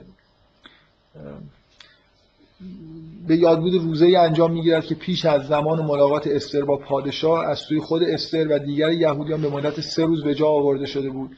استر با خشایارشا تو دوران تبعید ملاقات کرده این ماجرای استر یه کتابی توی کتاب مقدسه کتاب استر که حالا این ادعا اینه که این روزه به مناسبت یادآوری اون روز خاص در واقع گرفته میشه. این روزه خاص در تلمود ذکر نشده و پیش از این چیزی در دست نیست. بذارید من این تیکشو امور, امور عمده این روز عبارت از خواندن مگیلا اصطلاحی که از نام تورا... تومار دستنوشته کتاب استر گرفته شده است. یک بار در شامگاه یک بار در طول روز اضافه کردن دعای خاص دعایی خاص پوریم در نماز.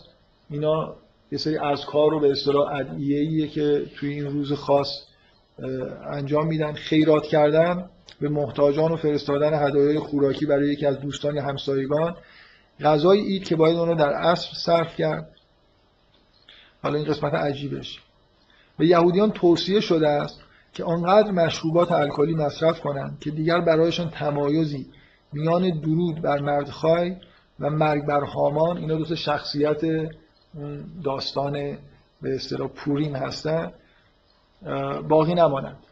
اینقدر مست بشن که دیگه فرق بین این دوتا شعار رو نفهمن. خب این دوتا دیگه اوج چیز دیگه نفر خیلی به اصطلاح پاتیل شده باشه که درود بر مردخای رو مردخای آدم خوب است هامان آدم بده است. اونجا دروده اینجا مرگه بنابراین خیلی با هم میگه این دو تا شعار فرق داره. برخی از مراجع این خواسته را به معنای لفظی حقیقی اون تفسیر نمی کنند بلکه می‌گویند کافیست اندکی بیش از معمول نوشیده شود. در هر حال اندکی بیش از معمول باید نوشیده بشه و سپس باید خوابید تا بدین ترتیب نتوان تمایز بین مردخای و هامان را درک کرد. یعنی با مشروب با مشروب نیست که قرار شما به جایی برسید که نفهمید که این دو تا فرقشون با هم چیه. یه خورده مشروب بخورید و بعد بخواد نه خب دیگه ببینید اقل به اصطلاح دیگه حکمی که صادر شده اینه که باید یه خورده بیشتر از حد معمول نوشید. یعنی گرداگرد این خواستهای خلاخایی مجموعی از آداب رشد کرده است که حال هوای بسیار کارناوالگونه به پوریم داده. این عجیب ترین این دیگه واقعا من حالا اینی که دارم می‌خونم حالت های غیر دینی رو شما می‌بینید دیگه. بذارید خورده این تیکر رو نمی‌خوام خیلی. اینکه کارناوال گونه شده یهودیان نقاب و لباس مبدل میپوشن. و مردان و زنان با آنکه در حالت عادی ممنوع است جامعه های یکدیگر رو برتن می‌کنن. بچه ها با لباس های مبدل و در حالی که به اجرای نقش معمولا متناسب با محتوای داستان استر می‌پردازند از خانه به خانه دیگر می‌روند برای امور خیری پول جمع می‌کنند. مثل هالووین یا مثل مثلا چهارشنبه سوری یه چیزی هست میگن قاشق زنی آره یه چیزی شبیه این هست. ریشه احتمالا این سنت ها شاید توی همین مراسم باشه. این کار به نمایش پورین معروف شده است. حالا این مفصل می‌تونید اینجا بخونید که چی کار می‌کنه. اینا خب به نظر میاد که تقریبا بدیهیه که اصلا جز احکام دین نیست ولی ممکنه خیلی بیشتر از احکام دین اینا رو با شور انجام بدن. اما ایده من دیگه واقعا این قسمت های آخرش ایده پنجاهه و اینا. حالا فکر نکنید همش هم شادی مثلا آخرین چیزی که تو این فصل سه هفته سوگواریه سوگواری هم می‌کنن ولی ایده فتی رو بذارید من فقط آخرین چیزی باشه که یه خورده بیشتر در واقع دقیق توضیح میدم. دیگه حالا فرض می‌کنم که این یه مقدار ایده پنجاهه و سوگواری اینا رو خودتون می‌خونید یا خیلی دیگه نکته خاصی توشون نیست. ولی ایده فتیر ایده پسح شاید از همه بیشتر های غیر یهودی شنیدن که در واقع به بزرگ داشته. تو ایران هم مثلا ما من گاهی دیدم که به یهودیا توی مثلا محافل سیاسی ایده پسر رو تبریک میگن. اینقدر مثلا برای خود یهودی ها مهمه که جشن باز ملی مذهبی خودشونه که یه جوری باز یادآور مسئله خروج از مصر. من مقدماتش خیلی نمی‌خونم بعضی از ویژگی های مثلا یه قسمت رو می‌خوام تاکید بکنم که این ایدو بهش اید فتیر میگن. در اینکه اون روزیه که شما باید نون فتیر بخورید. یهودی ها نون فتیر می‌خورن.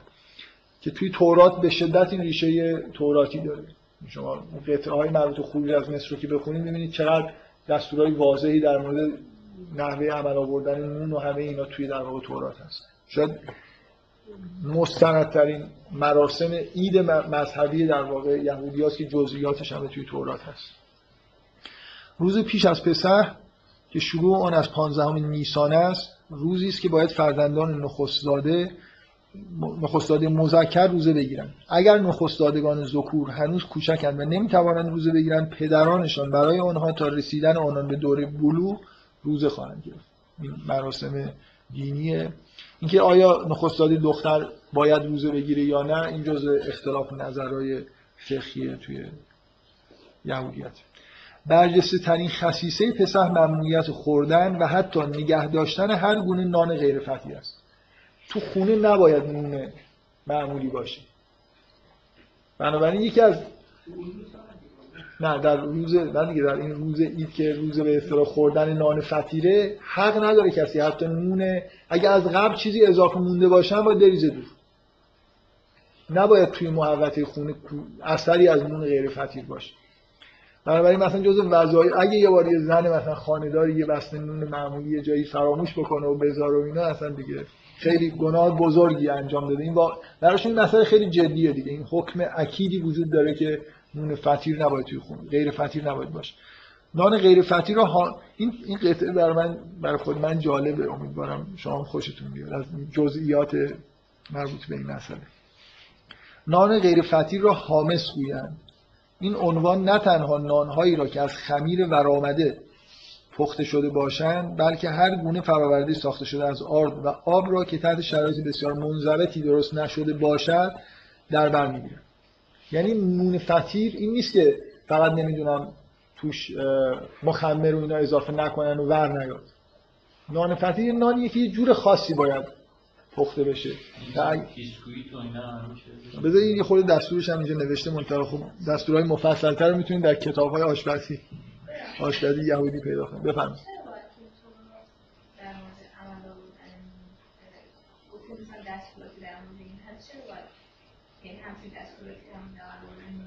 خب چرا چرا باید باشه؟ خب تورات پر از جزئیات احکامه برای خاطر اینکه اصولا شریعت یعنی رعایت کردن اینا اصل به اصطلاح دین یهودی هست دیگه. شما سوالتون خیلی کلی تر از اینه که چرا تو تورات باید باشه. چرا اد... چرا ادیان الهی شامل یه سری مناسک و آیین‌هایی هستن که به شیوه های خیلی دقیقی باید انجام بشن؟ سوال اینه دیگه. فقط تورات که نیست سوال اینه که این چه اهمیتی داره که بخواد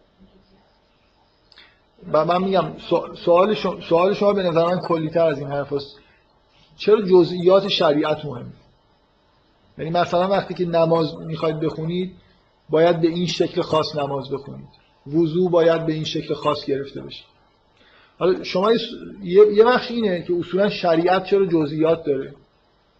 خب یه بخشش مربوط به یونیفرم شدن مثلا رفتار آدم هاست. یه بخش عمدهش اینه که اصلا اساس شریعت اینه که خداوند یه چیزی رو از شما بخواد و شما به همون شکلی که خداوند از شما خواسته انجام بدید به عنوان اینکه عبودیت خودتون رو نشون بدید. از خوردن گرفته تا خوابیدن. اینکه شریعت در همه ادیان الهی در مورد خیلی از جزئیات ولو اینکه خیلی اون جزئیات ممکنه حالا اهمیت حیاتی نداشته باشن حکم داره. برای خاطر اینکه شما یه جوری مثلا فرض کنید اگه در تمام سال دارید می‌خورید یه ماه یه جور خاصی که خداوند خواسته بخورید. اینکه انگار دارید قبول می‌کنید که عمل خوردن رو به خواست خدا واگذار می‌کنید. جزئیات رو رعایت می‌کنید. دقیقا از این لحظه نمی‌خورید تا این لحظه و الی این اساس فلسفه شریعتی بخشش اینه که شما در واقع جزئیات رو همون جوری که از شما خواسته شده انجام بدید. یعنی حالت به اصطلاح عبودیت خودتون رو وقتی فهمیدید که خداوند این حکم رو خواسته عینا در واقع اجرا بکنید این نشانه تسلیم شدن شما در مقابل خداوند. یه آیه توی قرآن هست حالا که سوال کردیم بعد نیست من یه لحظه از این غالب بیام بیرون به این آیه اشاره بکنم. توی قرآن اوایل سوره بقره یه آیه هست که میگه که از اینا خواستیم که وارد یه شهر بشن و سجده بکنن و بگن اونجوری که در قرآن نقل شده این واژه حتتون. میگه میگه اینا سجده کردن ولی این کلمه رو عوض کردن. چیز دیگه ای گفتن. احتمالا نکته همین بود دیگه. چه فرقی می‌کنه؟ بگن حتتون یا بگن مثلا هیتتون؟ و این تو قرآن خیلی آیه ترسناکی بعدش هست که به دلیل این تغییری که اینا دادن مثلا خداوند اینا رو به عذاب مبتلا کرد. یعنی مستوجب عذاب شدن حالا اینکه چه بلایی سرشون اومد. اینکه اگه, خ- اگه من می‌دونم که خداوند از من خواسته که یه عملی رو به این شکل در این زمان انجام بدم خب باید به همون شکل در همون زمان انجام بدم. این اساس شریعتی بخشش در واقع به غیر از اون فوایدی که داره یعنی همه جای منطقی داره اینه که سری در واقع جزئیات گفته میشه که باید عینا اجرا بشه و این خب به نظر میاد خیلی خوبه اساس اساس شریعت همین پذیرفتن در واقع عبودیت خداوند. این نکته که هم سوره بقره هم وجود داره اینه که اسم الان مسمای سوره بقره که میگه چرا بقره است خاطر اینکه خدا گفته مثلا اول برید اینو بقره بکشید من هی گفتم خب جزئی‌تر که چه بکشید. آره، برای خاطر اینکه-؟ برای خاطر اینکه نمی‌خواستن میل نداشتن انجام بدن هی مثلا فرض کن سوال می‌کردن و هی در واقع حکم سختتر می‌شد ولی حکم در اصلش حکم ساده ای بود قرار بود یه گاوی رو بکشن. هرچی بیشتر اینا مقاومت کردن هی اون احکام در واقع جزئیات بیشتری پیدا کرد. یه نکته اینه که چرا شریعت جزئیات داره یک نکته اینه که چرا توی یه کتابی مثل تورات باید این جزئیات بیاد؟ ممکنه سوال این باشه. چرا مثلا این واگذار نمیشه به کتابای فرعی تر و اینا؟ خب اینم خیلی نکته فکر می‌کنم اساسی نیست دیگه. خب این بخشی از جزئیات تو کتابای فرعیه بخشی از جزئیات هم توی خود تورات نقل شده. تو قرآن هم معمولا می‌بینید که احکام با جزئیات نمیاد. توی قرآن بیشتر احکام در واقع با جزئیاتش واگذار میشه به سنت. در هر حال اگه نکته اینه که چرا شریعت باید جزئیات داشته باشه فکر می‌کنم اصلا فلسفه شریعت همینه. باید جزئیات داشته باشه باید با دقت انجام بشه و این در واقع یه جور رابطه خاص بین انسان و خداست. اجرای شریعت. و اگه برای ما توی به عنوان مسلمان این نوع ارتباط برقرار کردن با خدا یه بخشی از ارتباط بر انسان با خداست. برای یهودیا تقریبا همشه این اصولا یهودی ها اینجوری نگاه می‌کنن به ارتباط انسان با خدا که عهدی بسته شده شریعتی داده شده و همه دین انگار یه جوری اجرا کردن این شریعت. ما خیلی اعمال عبادی دیگه ای ممکنه داشته باشیم که خارج از شریعت باشه دعا بکنیم و اینا و خیلی هم برامون مهم باشه. ولی یهودی ها به شدت این اجرای جزئیات شریعت براشون مهمه. مهمتر از اونی که برای مسلمان هست خب شما سوال داشتید. شما. شما همین که چه وقتی احکام قرآن هست ترجمه که اشاره داریم که می‌تونه به خاطر این باشه که اونجا داره حکمتی من من پیشنهاد من گفتم تصور من اینه که هر جایی که قرآن یه حکمی رو میگه و گاهی وارد جزئیات میشه اینی که شما قراره که ریشه اون حکم رو درک بکنید. بفهمید که این حکم چرا اینجا نه اینکه جزئیاتش مثلا خیلی مهم باشه و گفته بشه. تورات هم شما. نه به هیچ وجه. تورات به شدت اینجوریه که بعضی از اگه یه ذره خونده باشید اصلا این سوال نمی‌کنید. برای اینکه به وضوح مشخصه که اون جزئیات مهمه. یعنی توی شریعت یهودی توی خود کتاب اسفار خمسه کتاب حدود زیادی ما هم اعتقاد داریم که استناد داره به به حضرت موسی و دوران ابتدایی به اصطلاح عهدی که با بنی اسرائیل بسته شده پر از جزئیاته. نه لزوما من فکر می‌کنم که تورات این شکلی باشه که جزئیات در جهت اینه که شما حکم رو بفهمید واقعا اینی که همون چیزی که هست که شریعت باید اینجوری باید مثلا خیمه عبادت اینجوری باید برپا بشه. ها باید این رنگ باشن اینجوری آویخته بشن. کاهن باید اینجوری لباس بپوشه. اینا آیین هایی که باید به اصطلاح اجرا بشه و اساس شریعت حالا بذارید این تیکر رو من براتون بخونم. دستور ساخت نان فطیر که هر چیزی که غیر از این دستور ساخته بشه غیر فطیره نه فقط اینکه حتما به اصطلاح توش مخمر اضافه شده باشه و ور اومده باشه. هر گونه فراوری غذای عمده این ایام نان مسا یا فطیر است این نان را از آردی که به گونه خاصی در محلی خشک نگهداری شده است تهیه می کنند آرد را با آب مخلوط کرده طی 18 دقیقه بعد از لحظه ای که آرد خیس می شود اون را میپزند. 18 دقیقه نباید بشه 19 دقیقه. یعنی که 18 دقیقه رو در ایام باستان چه جوری نگه می داشتن خب روش های دوران خودشونو داشتن. به هر حال یه تایم وجود داره. الان میگن 18 دقیقه همه ساعت داره یه تایمی وجود داره که کمتر از این بمونه بیشتر از این بمونه غیر فطیر حساب میشه و نگهداریش حتی نه خوردنش نگهداریش حرامه. مسا رو می‌توان با دستگاه یا با دست تهیه کرد. سنتی ها قبول ندارن که حتی با دستگاه تهیه بشه. باید حتما به شیوه خاصی با آدابی مثلا به دستی تهیه بشه. چون این چون باید تمامی حامس ها یعنی نان های غیر فطیر رو پیش از پسح از میان برود نوعی خانه تکانی بهاری در هفته های پیش از فرا رسیدن عید صورت می‌گیره. یعنی این سنت یهودی که تو این ایام کل خونه رو یه جور در واقع آب جارو می‌کنن از که نکته دینیش اینه که اگر یه جای گوشه یا حتی یه نون حامس مونده اونو حتما پیدا بکنن و بندازنش از خونه بیرون که در ایام عید یه همچین چیزی تو خونه نباشه. من فرض می‌کنم دیگه بقیه کافیه یعنی حالا جزئیات بعضی از چیزا جالبه ولی یه قسمتی اصلا ایده پسر و پنجاه و اینا رو فرض می‌کنم دیگه خودتون می‌تونید بخونید. بذارید من فقط یه سعی کنم جنبندی بکنم از نکاتی که در مورد دین یهود گفتم که در واقع احساس یهودی ها ایمانشون به یهودیت نکات اصلیش چه چیزایی هست که بهش من اشاره کردم؟ حالا از جلسه آینده هم میخورده در مورد این نکاتی که گفته شده بحث می‌کنیم من بیشتر خب هدفم اینه که یه خود از قرآن استفاده بکنم یه چیزایی توی قرآن بهتر بفهمم در مورد یهودی ها و اهل کتاب به طور کلی. اساس ببینید اساس ایمان یهودی اینا رو دارم یادآوری می‌کنم. اینه که خداوند بنا به مشیت خودش یه قومی رو از بین همه اقوام بشری برگزیده. ایمان به برگزیده بودن اساس ایمان یهودی. اینکه قومی از آل ابراهیم آل اسحاق فرزندان یعقوب افرادی برگزیده خداوند بودن بین خداوند و ابراهیم عهدی صورت گرفته.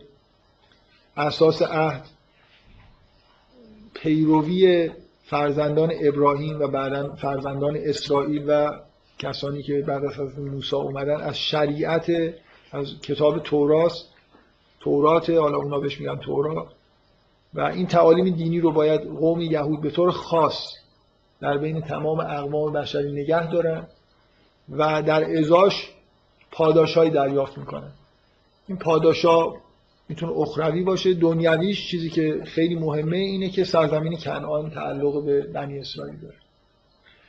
اساس ایمان یهودی اینه. اتفاق تاریخی خاصی افتاده. خداوند بنی اسرائیل رو از مصر به طور معجزه آسایی نجات داده در پای کوه سینا.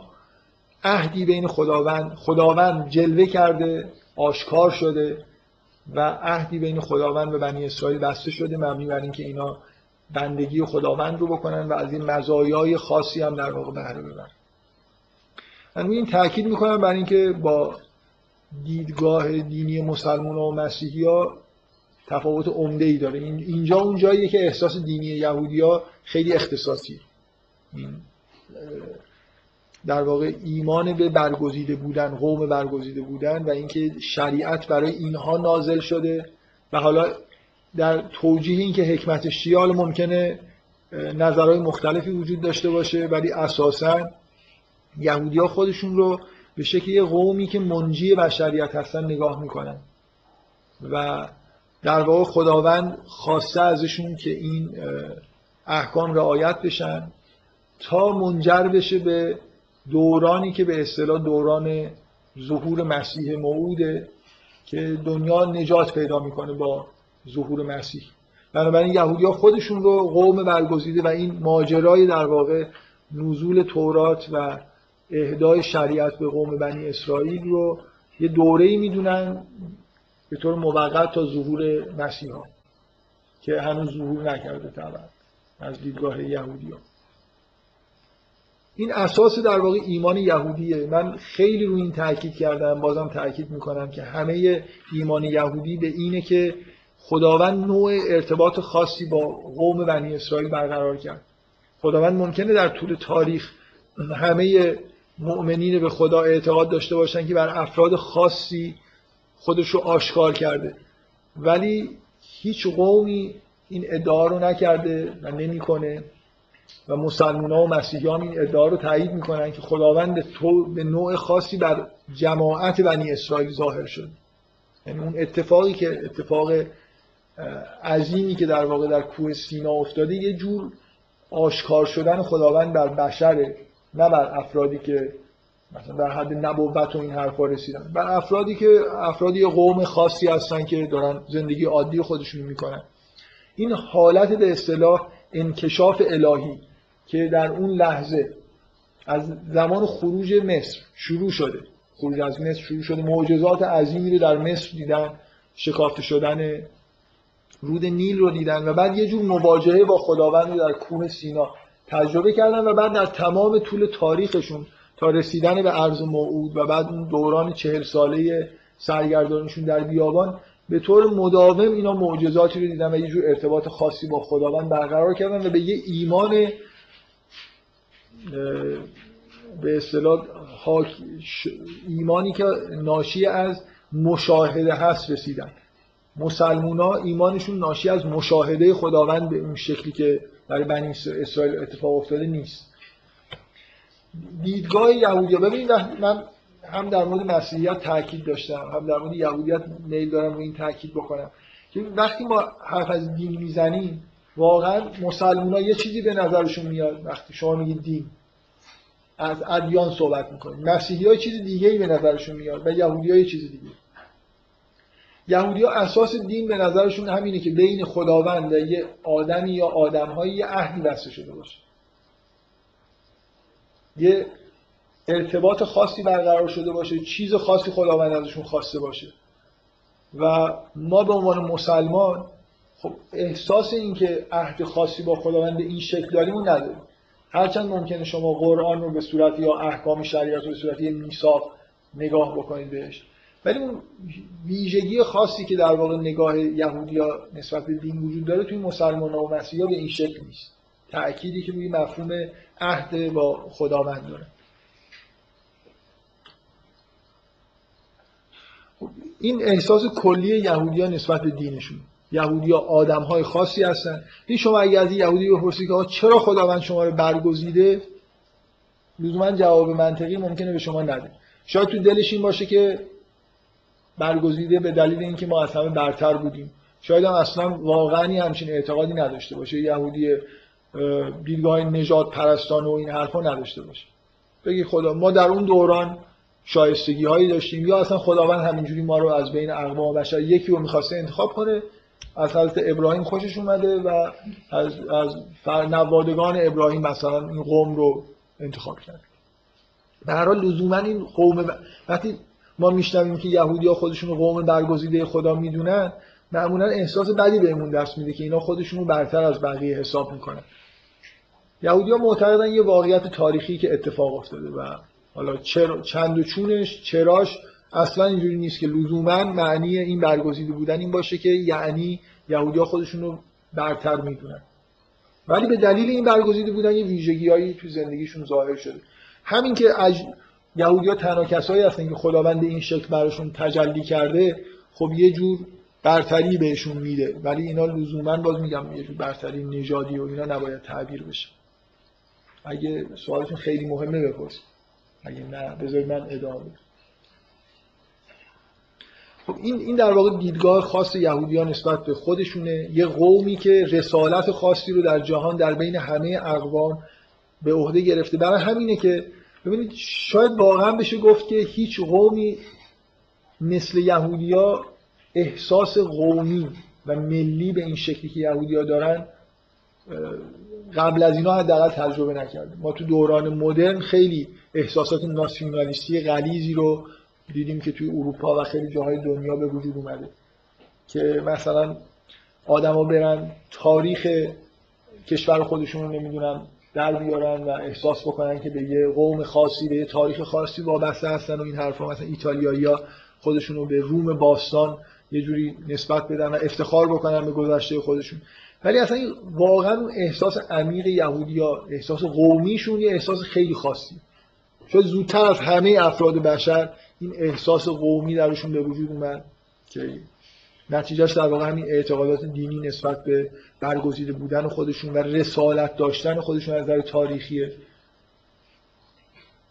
و اینکه اصلا وقتی شما یه قوم رو خداوند از بین همه انسان انتخاب کرده اینا همیشه اصلا خودشون رو به عنوان یه قوم در میان اقوام دیگه نگاه می‌کنن. که تمایز دارن با اقوام دیگه. وقتی توی احکامشون اینجوری هست که با اقوام دیگه ازدواج نمی‌کنن و یه جوری توی محیط بسته زندگی می‌کنن. آدابی دارن که 180 درجه ممکنه با آداب زندگی نرمال انسانهای دیگه فرق بکنه. اینا به شدت بهشون هویت میده. هویت به اصطلاح قومی و دینی میده. حالا اینکه چه مقدار احساسش دینیه چه مقدار قومی اگر حتی احساسات دینی نداشته باشن این احساسات قومی رو دارن. خب حالا یهودیا اولا بدون شک به خود گذشته خودشون حالت افتخار دارن و روی این یهودی نیست که اینجوری به خودش نگاه نکنه که قوم یهود رسالتی داشته و تا حدود زیادی این رسالت رو انجام داده. یعنی منشأ بسیاری از تحولات فرهنگی رشد مثلا فرهنگی بشر توی قوم بنی اسرائیل بوده و هنوزم که هنوز خودشون رو اینجوری نگاه می‌کنن که در واقع پیشرو خیلی از تحولات مثبت دنیا هستن. اگه علم پیشرفت کرده یهودی‌ها توش سهم عمده داشتن اگه نمی‌دونم تکنولوژی پیشرفت کرده. کلا خودشون رو مثل آدمایی می‌دونن که همیشه پیشرو مخصوصا تو زمینهای فرهنگی. و حالا اگه الانی همچین احساسی نسبت به خودشون نداشته باشن لااقل این احساس رو همشون مشترکن دارن که در طول تاریخ اینجوری بوده. یعنی اولین کسایی هستن که اخل... کتاب مثلا اخلاقی مدون دارن. اولین کسایی هستن که از نظر فرهنگی مثلا فرض کنید کتاب های دعای مدون به شیوهی که توی ادیان توحیدی. پیشرو توحیدن اصلا توی دنیا. یعنی اون شرک و خرافاتی که تو همه دنیا همه جا رو گرفته بود یهودی ها خودشون رو سعی می‌کردن که از اون نوع واقعیت این فرهنگ همه دنیا جو فرهنگ های مشتکانه بود. اعتقاد به تعداد زیادی خدا و عوامل نمی‌دونم شیطانی و ارواح و اینجور چیزا که یهودی از این چیزا مبرا بودن و خودشون بنابراین به حق خودشون پیشرو فرهنگ توحیدی توی دنیا می‌دونن. الان فرهنگ توحیدی توی دنیا کاملا مستقر شده. چه آدما ملحد باشن چه دیندار باشن یه جورایی موحدن. یعنی اعتقاد بدیم هم شیاطین و اجنه و این نمی‌دونم نیروهای باد و دریا و الهه های حالا ساینس هم یه جور توحیدیه دیگه. یعنی اینجور شروع فروغ بودن دنیا اینکه نمی‌دونم عوامل عجیب و غریبی درش دخالت می‌کنه تو سرنوشت بشر رو تو دوران مدرن انسان کنار گذاشته. بنابراین در واقع ساینس فرقش با ادیان توحیدی اینه که اون یه دونه هم ممکنه قبول نداشته باشه. در دوتا رو دیگه دوتا و چند تا و هزار تا و اینا نیست. بنابراین یه جوری ما توی دنیایی داریم زندگی می‌کنیم که دنیای مشرکانه به اون معنای سنتیش نیست. یهودی ها به شدت به گذشته خودشون اینجوری نگاه می‌کنن. به عنوان در واقع بذارید اینجوری من بهتون بگم. اگر اینجوری نگاه نکنن اون وقت اصلا توی حکمت الهی که چرا این قوم برگزیده شدن باید شک بکنن.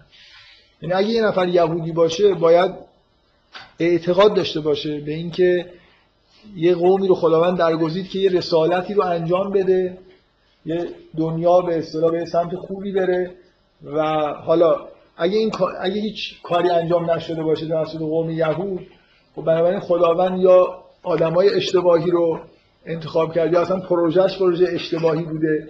بنابراین یه جوری اعتقاد دینی یهود اینا رو سوق میده به سمت اینکه سهم مهمی برای خودشون در تمدن بشری قائل بشن. حتی اگر شواهد تاریخی زیادی هم نداشته باشن احساسشون اینه که برای این اتفاق مهم افتاده. حالا از حق نگذریم سهم بزرگی هم داشتن.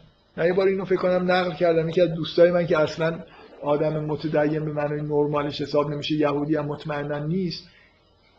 یه بار به من گفت که مطالعات زبان شناسی داره.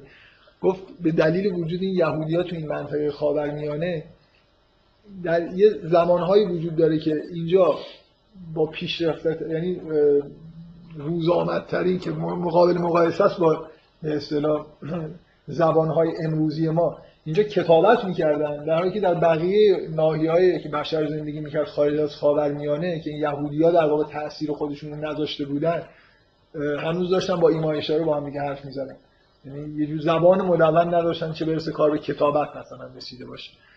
در هر حال حالا این یه خورده حرف اقراق آمیزیه واقعا نمیشه ازش از زبان شناسی خیلی دفاع کرد.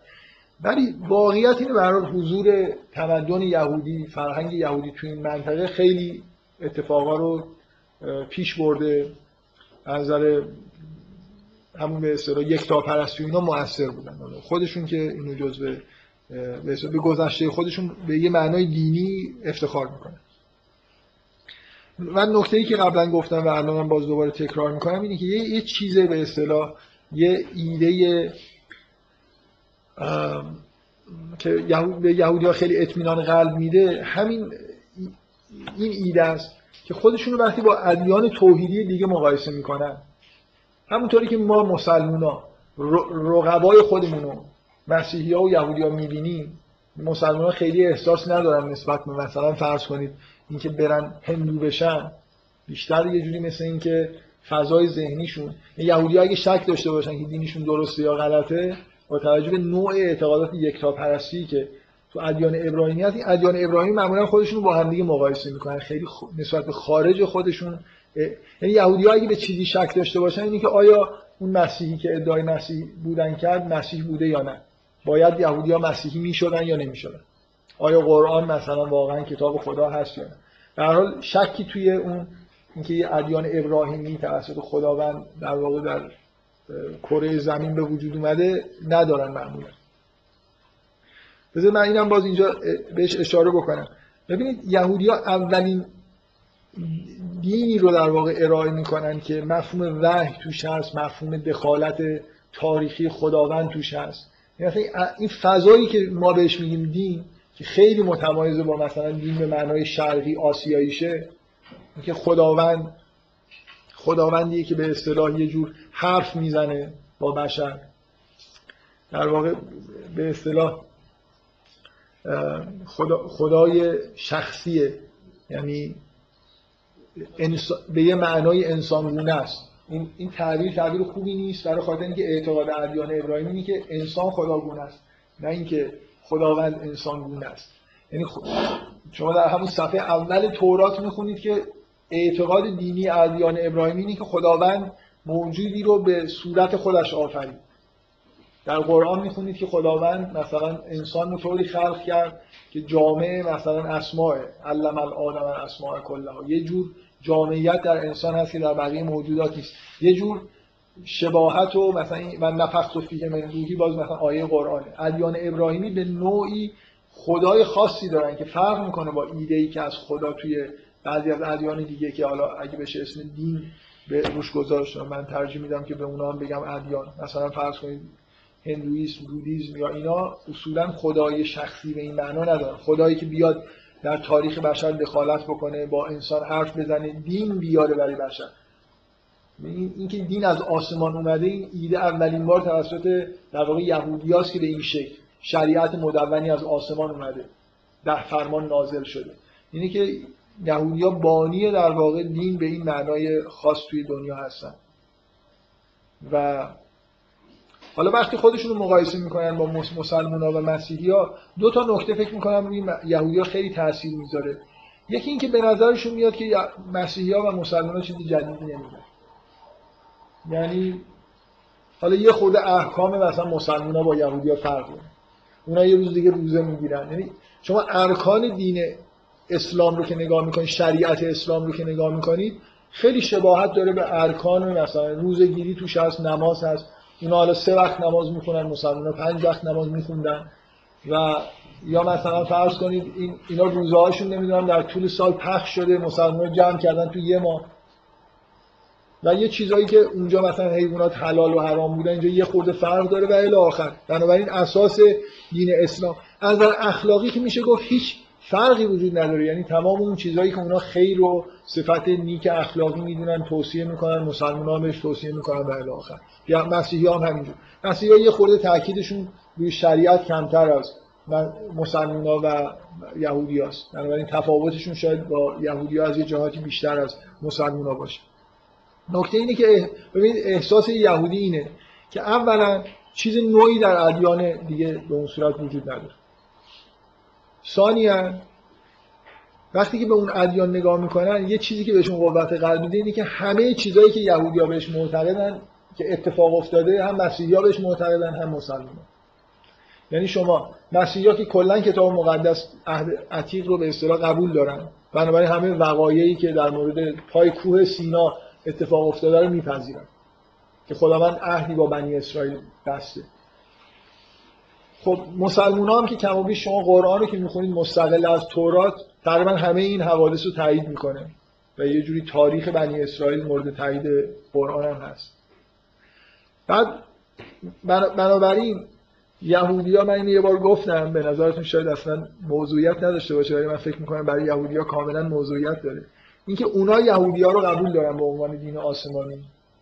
ولی اسلام یه امتیاز فقط خودشون مسلمان خودشون قبول دارن نه مسیحی نه یهودی قبول دارن. مسیحی رو هم یهودی قبول ندارن. این یه جور به یهودیت یه چیز اوریجینالیتی و قدرتی میده دیگه. یعنی شکی در این که این اتفاقایی که یهودی ها بهش معتقدن افتاده وجود نداره. شکی در اینکه عهدی بین بنی اسرائیل و خداوند بسته شده نداره مگر اینکه شما خدا رو به این معنای ابراهیمی اصلا بخواید بذارید کنار. تا وقتی که یه همچین اعتقادی به یه همچین خالق بی همتایی در جهان دارید اون وقت به نظر میاد همه آدمایی که به همچین اعتقادی می‌رسن قبول دارن که یهودی‌ها راست میگن. پای کوه سینا رفتن اون عهد بسته شد شریعت بهشون داده شد. بنابراین خیلی خوب مطمئنن دیگه که این شریعتی که دارن عمل می‌کنن شریعت الهی نهایتش این که شما بخواید بگید که این شریعت جزئیاتش فرق کرده تبدیل به چیزی خورده بهتری شده. ولی خب از این طرفی درصد احتمالاً ضرب بکنید که اصلا شاید کلا دروغه. بنابراین یهودی‌ها می‌تونن بگن ما با اطمینان با تایید همه ادیان ابراهیمی داریم به شریعت الهی عمل می‌کنیم. یه لحظه اجازه خب من همین با یادم رفت حالا شما بگید دیگه خیلی خب بفهم این یه توضیح در مورد ادیان شرقیه می‌خواستم مثلا در حد 5 دقیقه چی باشه. پنج دقیقه. منظورتون الان که نیست یه پنج دقیقه. من اه، حرفم اینه که اگه مثلا خیلی سوالتون مهم نیست نه این اصلا این سوال خیلی دیگه. وسط واقعا این مثل اینکه رسما دارید میگید که یه اینتراپت می‌خواهم بدم. پنج دقیقه. پنج دقیقه من وسط این بحثا بیام در مورد ادیان. حالا من یه روز برای خاطر شما پنج دقیقه در مورد ادیان شرق آسیا توضیح میدم. بفهم حالا ایشون دیگه ببینید چیکار ایشون یه عالم منتظر بود. سوالش مربوط ترم بود دیگه. حالا باید سوال کنم. بفهم نه بپرسیدش کن من که اینتراپت انجام شد. احساسی که شما دین‌های مختلف مثلا توی یهودیت وجود داره که احساس برتر دیدن خودشون. قوم، این ناشی از دید خود متدینین اون دینه یا یه چیز واقعی وجود داره. یعنی مثلا اگر ما از بالا بخوایم نگاه کنیم شاید ما هم بتونیم همون مثلا مسلمان بتونن همون ببینید بذارید ما احس- احساس مسلمان رو مسلمان ها نمی‌تونن شک بکنن در اینکه یهودی ها قوم برگزیده خداوند بودن. از این سریحتر که در قرآن این ماجراها نقل شده که نمیشه. خداوند این قوم رو انتخاب کرد شریعت بهشون داد تورات برشون نازل شد. اون اتفاقایی که یهودی ها بهش معتقدن تقریبا همش در قرآن با یه اختلافاتی اومده ولی پای کوه تور رفتن اون حالت انکشاف الهی همه اینا در قرآن هست. بنابراین اینکه قوم بنی اسرائیل برگزیده شدن عهد خاصی خداوند با اینا بست. که کلمه عهد در قرآن با عنوان میثاق. بارها اومده. خداوند اینا رو برد پای کوه تور و میثاق باشون بست. این همون چیزی که بنی اسرائیل میگن. هیچ شکی تو اینکه اینا یه قوم خاصی بودن که در دوره زمانی خاصی. این مسلمان نهایتش اینه که بگن که این دوره گذشت. دوره ای که قوم بنی اسرائیل قوم برگزیده خدا بودن و یه جور ویژگی خاصی در بین بقیه اقوام داشتن. ولی اینکه در اون زمان این اتفاق افتاده که مورد شک نیست. و بنابراین ویژگی هایی دارن دیگه. حالا شما می‌خواید اسمشو برتری بذارید می‌خواید نذارید. قرآن صراحتا از واژه برتری استفاده می‌کنه. فضلناکم علی العالمین فضل یعنی برتری دیگه. یعنی ویژگی های برتری به شما دادیم. یا یه حالا یه نفر می‌تونه بگه که این قوم برتری دارن نسبت برتری داده شدن مثلا باهوشتر بودن ویژگی هایی داشتن از شخصیتی که دیگران نداشتن.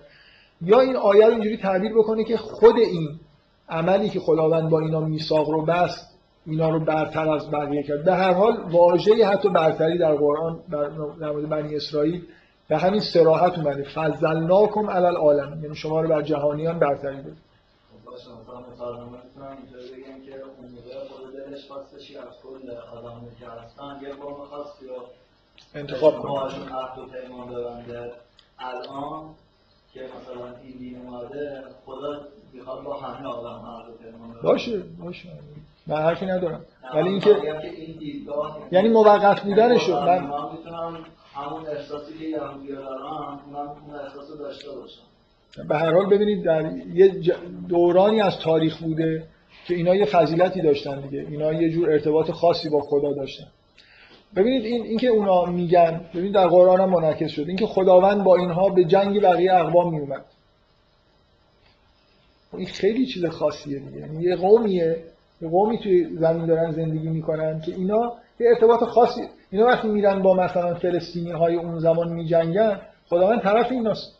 رسما طرف ایناست میگه حالا اینا ممکنه تخلف کنن نرن بجنگن ولی اگه, بجنگن خدا از این سمت وارد جنگ میشه با قوم مقابل. این یه فضیلت دیگه. یعنی این حالت به استر اصولا این انکشاف الهی فضیلت بنی اسرائیل. من یه بار توضیح دادم که اگه یه نفر یه خود دیدگاه یونگی داشته باشه باید اینو یه جوری بپذیره که یه همچین واقع عظیمی که در برای اجداد این آدما پیش اومده اصلا در نهاد این آدما همچنان جریان داره. یعنی بنی اسرائیل همچنان یه جور شکوه و عظمتی رو که دیدن درشون کشف شده رو شاید با خودشون دارن حمل می‌کنن. یهودی‌ها به هم چیزی معتقدن. مثلا اون وقایع همچنان انگار در این قوم اثر خودش رو رو شخصیتشون رو انگار در روان یه یهودی در اعماق روحش یه چیز الهی حک شده. به دلیل اینکه اجدادش تجربه عجیبی رو در واقع پشت سر گذاشتن. به هر حال این ویژگی های خاص و این برتری ها قابل انکار نیست فقط مسئله اینه. آیا خداوند با بقیه بشر میثاق بسته نبسته؟ دوران یهودیا برای خودشون یه دوران موقت قائل بودن تا ظهور مسیح. اگه بپذیرن که مسیح همون بود که ظهور کرد خب پس دورانشون به اون دوران خاصشون تموم شد. اون رسالت یهودی به عنوان قوم برگزیده که در بین بقیه اقوام مثلا قراره که یکتا پرستی رو به عنوان الگو ترویج بکنه نه اینکه دین رو صادر بکنه و تبلیغ بکنه. از بنی اسرائیل خواسته نشده بود که مبلغ دین باشن. خواسته شده بود که خودشون خوب باشن یکتا پرست باشن. این چیزیه که از بنی اسرائیل خواسته شد. در حال این ویژگی ها و برتری ها قابل انکار نیست. فقط مسئله اینه که زبانش گذشته یا نگذشته. و زمانش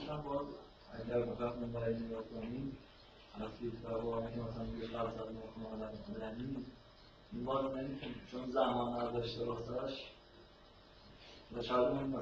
فضلناکم گذشته است دیگه. شما رو برتری دادیم یه نفر می‌تونه بگه که خب یعنی اینکه در اون دورانی که اینجوری بود برتری داریم. حالا بعد مثلا مسیح اومد اینا رو لعنت کرد الان در اسفل سافلین حالا مثلا اینجوری ادعا میشه کرد در فضلناکم علی العالمین به لزوما به زمان حال در نمیگن ولی اینکه اینا قوم برگزیده بودند قابل انکار نیست. یعنی هم مسیحی‌ها میپذیرن هم یهودی‌ها و اینا هم ریشش تو اینه که اینا آل ابراهیم همون اینکه خداوند ابراهیم رو در واقع در یه لحظه ای از زمان ابراهیم رو برگزید به عنوان الگوی بشریت. و گفت و من ذریتی فقط جوابی که اومده اینه که لا ینال عهد ظالمین. یعنی به مثل اینکه تایید دیگه آره و من ذریت تک مثلا از ذریه تو اما الگو قرار میدیم برای و این الگو قرار گرفتن نتیجه انگار هم مکالمه است. امام یعنی الگو. ابراهیم الگوی همه بشریت شد و از ذریتش هم همین بنی اسرائیل بودن که قرار بود الگوی بشریت بشن ولی حالا چقدر شدن نشدن اون بحث جداست بگذاریم. حالا باز احساس یهودی ها نسبت به خودشون چون قوم الهی هستن و بقیه ادیان خب طبعا الهی نمی‌دونن ادیان ابراهیمی رو یه جور انحراف هایی در یهودیت می‌بینن مخصوصا مسیحیت که شریعت رو ملغا کردن دیگه نهایت. یعنی اصلا برای یهودی قابل قبول نیست که شریعت ملغا بشه. یعنی در تصور یهودی ها ملغا شدن شریعت یعنی ملغا شدن دین. یعنی که همش همینه دیگه عهد دست شده شریعت باید اجرا بشه. خب یهودی ها یه احساس دیگه که نسبت به خودشون دارن و این احساس مدرنی نیست که با تبلیغات رسانه‌ای به وجود اومده باشه اینی که در تمام طول تاریخ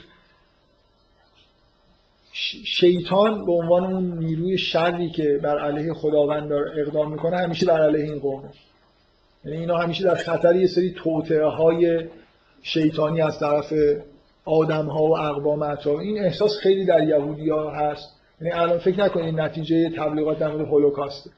اینکه کلا انگار اینا یه جوری چیزن دیگه. اینا چون قوم خدا هستن بنابراین بر علیهشون توطئه های خاصی هم در جریان هست. اینه که در سراسر تاریخشون یه جوری با مظلومیت در واقع در تبعید بودن مظلوم بودن همیشه آزار دیدن و این آزار دیدن و احساس مورد آزار بودن جز دینشونه. یعنی اینا رو ما باید احساس دینی اکثریت یهودی اینه که ما این آزارها رو باید تحمل بکنیم. همون جوری که این یهودی های الان دنیا خودشون رو در دوران شبیه اسارت بابلی می‌بینن. دورانی که معبد تخریب شد اینا به اسارت رفتن. در اون دو سالهای اسارت بابلی کم کم آدمای بهتری شدن توبه کردن. آینها و شریعت خودشون رو به جا آوردن و خداوند دست اینا رو گرفت دوباره به جایی که بهشون وعده داده بود برگردون. بنابراین اگه دوباره هم معبد تخریب شده اینا الان خودشون رو در دوران شبیه اسارت بابلی می‌بینن و اگر آزارها رو تحمل بکنن اگه خداوند رو عبادت بکنن اگه این اعیادشون رو مراسمش رو به خوبی به جا بیارن اون وقت خداوند دوباره خودش اینا رو به اون محل به اصطلاح اورشلیم و سرزمین مقدس برمیگردونه. حالا اختلاف بین یهودی‌ها اینه که الان خداوند اینا رو برگردونده یا نه. نه واقعا اینجوریه. یعنی شما می‌بینید که یه یهودیایی در دنیا هستن خیلی هم آدمای متعصب مذهبی هستن و 100 درصد بیشتر از من شما ضد اسرائیلی هم برای اینکه معتقدن این تقلبه. این این اون اتفاقی نیست که باید میافتاد. و بله؟ احمدی نژاد رو به دید خشایارشا نگاه می‌کنن. خدا به خدا به طول میشه. من نمی‌دونم کی کی همچین کاری می‌کنه. نه هیچ این کار نمی‌کنه. در هر حال در هر حال موضوع اینه که دفعه قبل ایرانیا یهودی ها رو برگردوندن.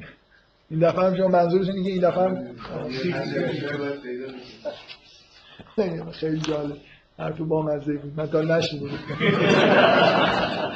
خب باز بذارید من نکات نقاط قوتی که توی ادعاهای یهودیت هست رو یه خود تکرار بکنم. و دو تا نکته خیلی اساسی وجود داره. یکی اینکه اصلا از نظر یهودیا قابل تصور و پذیرفته نیست که ممکنه شریعت الهی تغییر کرده باشه. خدا خداوند مگه میشه یه کتاب فرستاده باشه بعد عوضش بکنه؟ شریعت نازل کرده باشه بعد تغییرش بده. یه ادیان دیگه ای بیان. یا آدم دیگه ای نمی‌دونم تو عربستان بیاد یه حرف دیگه ای بزنه. اصلا از از نظر خود دیدگاه در واقع یهودی اینه که برای خداوند شریعتی که باعث رشد بشر میشه در واقع در همون ده فرمان اینا رو به بشر داده و همینه دیگه. اینکه دوباره مثلا حالا احکام جدیدی نازل بشه این دفعه احکام خود فرق کنن یه چیزایی که حلال بودن حرام بشن حراما حلال بشن نمازا نمی‌دونم سه وقت بودن پنج وقت بشن. یه جورایی از نظر یهودی‌ها این مثل اینه که شما بگید خدا داره حرف خودش رو عوض می‌کنه. و شما یه خود اگه فلسفی مثلا به خدا نگاه بکنید به عنوان موجود ازلی و ابدی که هیچ تغییری درش نمی‌تونه در واجب الوجود که تغییری به وجود نمیاد چجوری ممکنه احکامش تغییر بکنه؟ یا مثلا فرض کنید نزول مجدد وحی نزول مجدد کتاب. و اینا اینا کلا از نظر یهودیا قابل تصور نیست. از نظر یهودیا اصلا معنی نداره که شما بگید که کتاب تورات تحریف شده. به همون دلیلی که برای مسلمان‌ها قابل پذیرش نیست که قرآن. یه یه جلسه در مورد این بحث کردم. چطور ممکنه خداوند سخن رو نازل بکنه و بعد اجازه بده که اصلا این یه چیز دیگه ای بشه؟ همونطوری که مسلمان ها احساسشون اینه که مگه ممکنه خداوند قرآن رو نازل کرده باشه بعدا تغییر بکنه. چطور ممکنه خدا؟ ما قبول داریم که تورات حرف خداست. چطور ممکنه تغییر کرده باشه؟ خدا از کلام خودش مثلا حمایت نکرده باشه.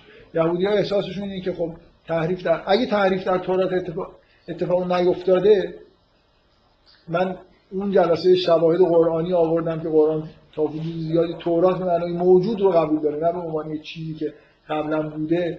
و متن می‌کنه اهل کتابی که کتاب خودشون رو در آناء لیل می‌خونن و سجده می‌کنن منظورشون کدوم کتابه؟ این کتابی که دستشونه دیگه نه کتابی که کتاب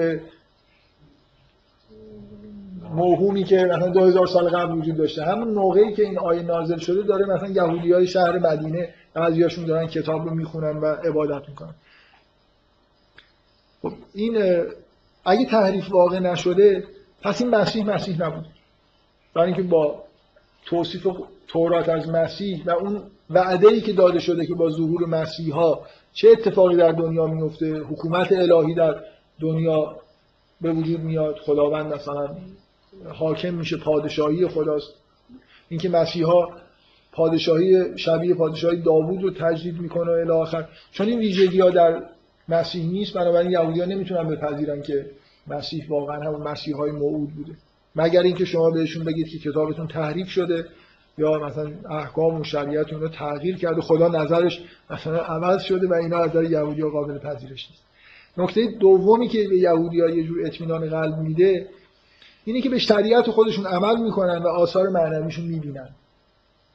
ببینید شما وقتی که می‌بینید که مثلا همین شریعت عمل میشه و آدم ها به عرفان می‌رسن به شناخت خدا می‌رسن به بالاترین درجه ادراک از توحید می‌رسن خب نسبت به شریعت خودشون ایمان و اعتقاد پیدا می‌کنن اینکه شما این همه آثار در واقع عمل در این شریعت رو اگه شما معتقد باشید که شریعت بعد از ظهور مسیح ملغا شده یا مثلا وقتی قرآن نازل شده اون شریعت دیگه شریعت الهی نیست خب این همه در این قرون وسطا عرفای یهودی بزرگترین عرفای یهودی مربوط بعد از ظهور اسلام.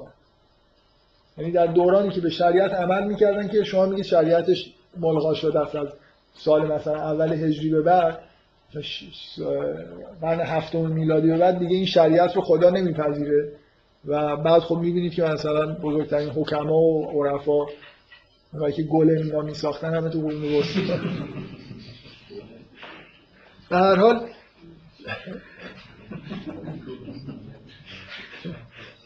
نکته اینه که نکته اینه که شما وقتی به یه شریعتی دارید عمل می‌کنید. و آثارش رو می‌بینید خب طبیعیه که احساستون این باشه که دارید به چیز خوبی عمل می‌کنید چرا؟ چرا شریعت به این قشنگی و خوبی که همچین آثاری داره اصلا باید تغییر کرده باشه؟ بفهم بگید خب شما که اه، همین افغانی هم که گفتیم خیلی راجع به خروج و اینا خیلی مربوطه اه، مسلما نباید ادعا شده باشه که این واسه همه است. نمیگم الان ما هنوز تو دوره ما همچنان تو دوره دوره هستیم که بنی اسرائیل قوم برگزیده خداست و منتظر ظهور مسیحا هست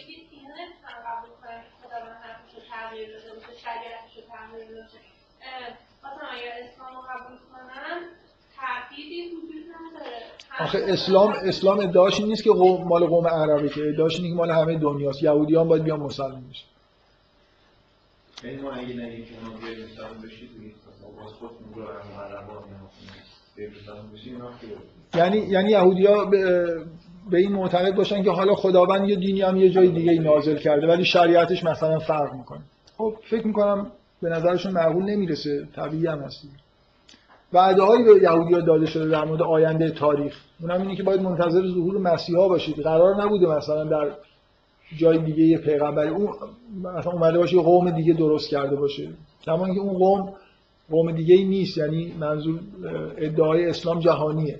ادعای مسیحیت جهانیه. بنابراین مشمول اونا هم میشه. اینا ادعاشون هر دو تا دین بعدی ادعاشون اینه که مسیح مسیحای موعود بوده. این چیزی که یهودی‌ها به هیچ ترتیبی قبول نمی‌کنن. ولو اینکه هفتاد سال بعد از اینکه قبول نکردن اورشلیم ویران شده باشه.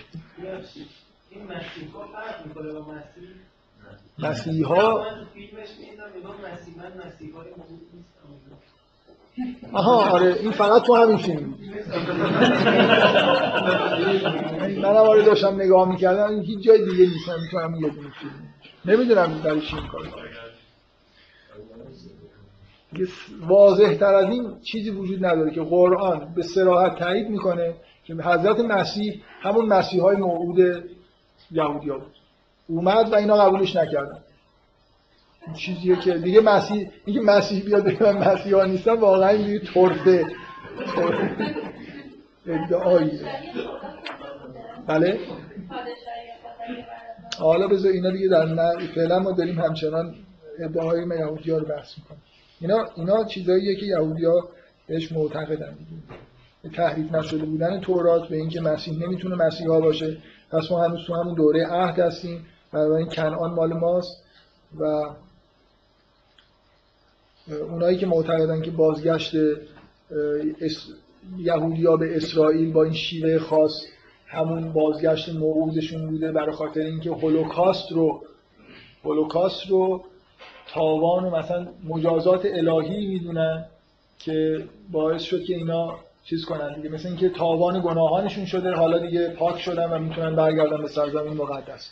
اینایی که صهیونیست هستن اینجوری نگاه می‌کنن به ماجرای برگشتن به و اینکه در همون سالهایی که اسرائیل داشت تأسیس می‌شد تومارای بحر کشف شدم این یه امداد الهی بود که نشون میده که خداوند تایید می‌کنه بازگشت یهودیا به چیز سرزمین خودشون. چی استدلالی کردم نمی‌دونم نمی‌دونم کسی دیگه قبلا اینو استدلال کرده یا نه. اگه نه به یهودیا بگید که اینم می‌تونن بگن. خب من یه چیزایی هم در مورد اون دیدگاه فلسفی یهودی ها عرفانیش در مورد تورات گفتم دیگه تکرار نمی‌کنم. فقط میگم که اونا مهمه. یعنی وقتی که تورات رو شما اون شأن رو براش قائلی اصلا کتاب دیگه معنی نداره. یعنی یه جوری با همون حرفی که زدم در واقع خود تقویت میشه کرد با اون حرفا. که کلام الهی یه چیز ظهور خداوند یه چیز بنابراین چند بار ظهور کردن اصلا معنی نداره. خب حالا من سعی می‌کنم تو جلسات آینده یه چند جلسه یه خود این چیزا رو نقد کنم. لابلاش در مورد سوره اسراء هست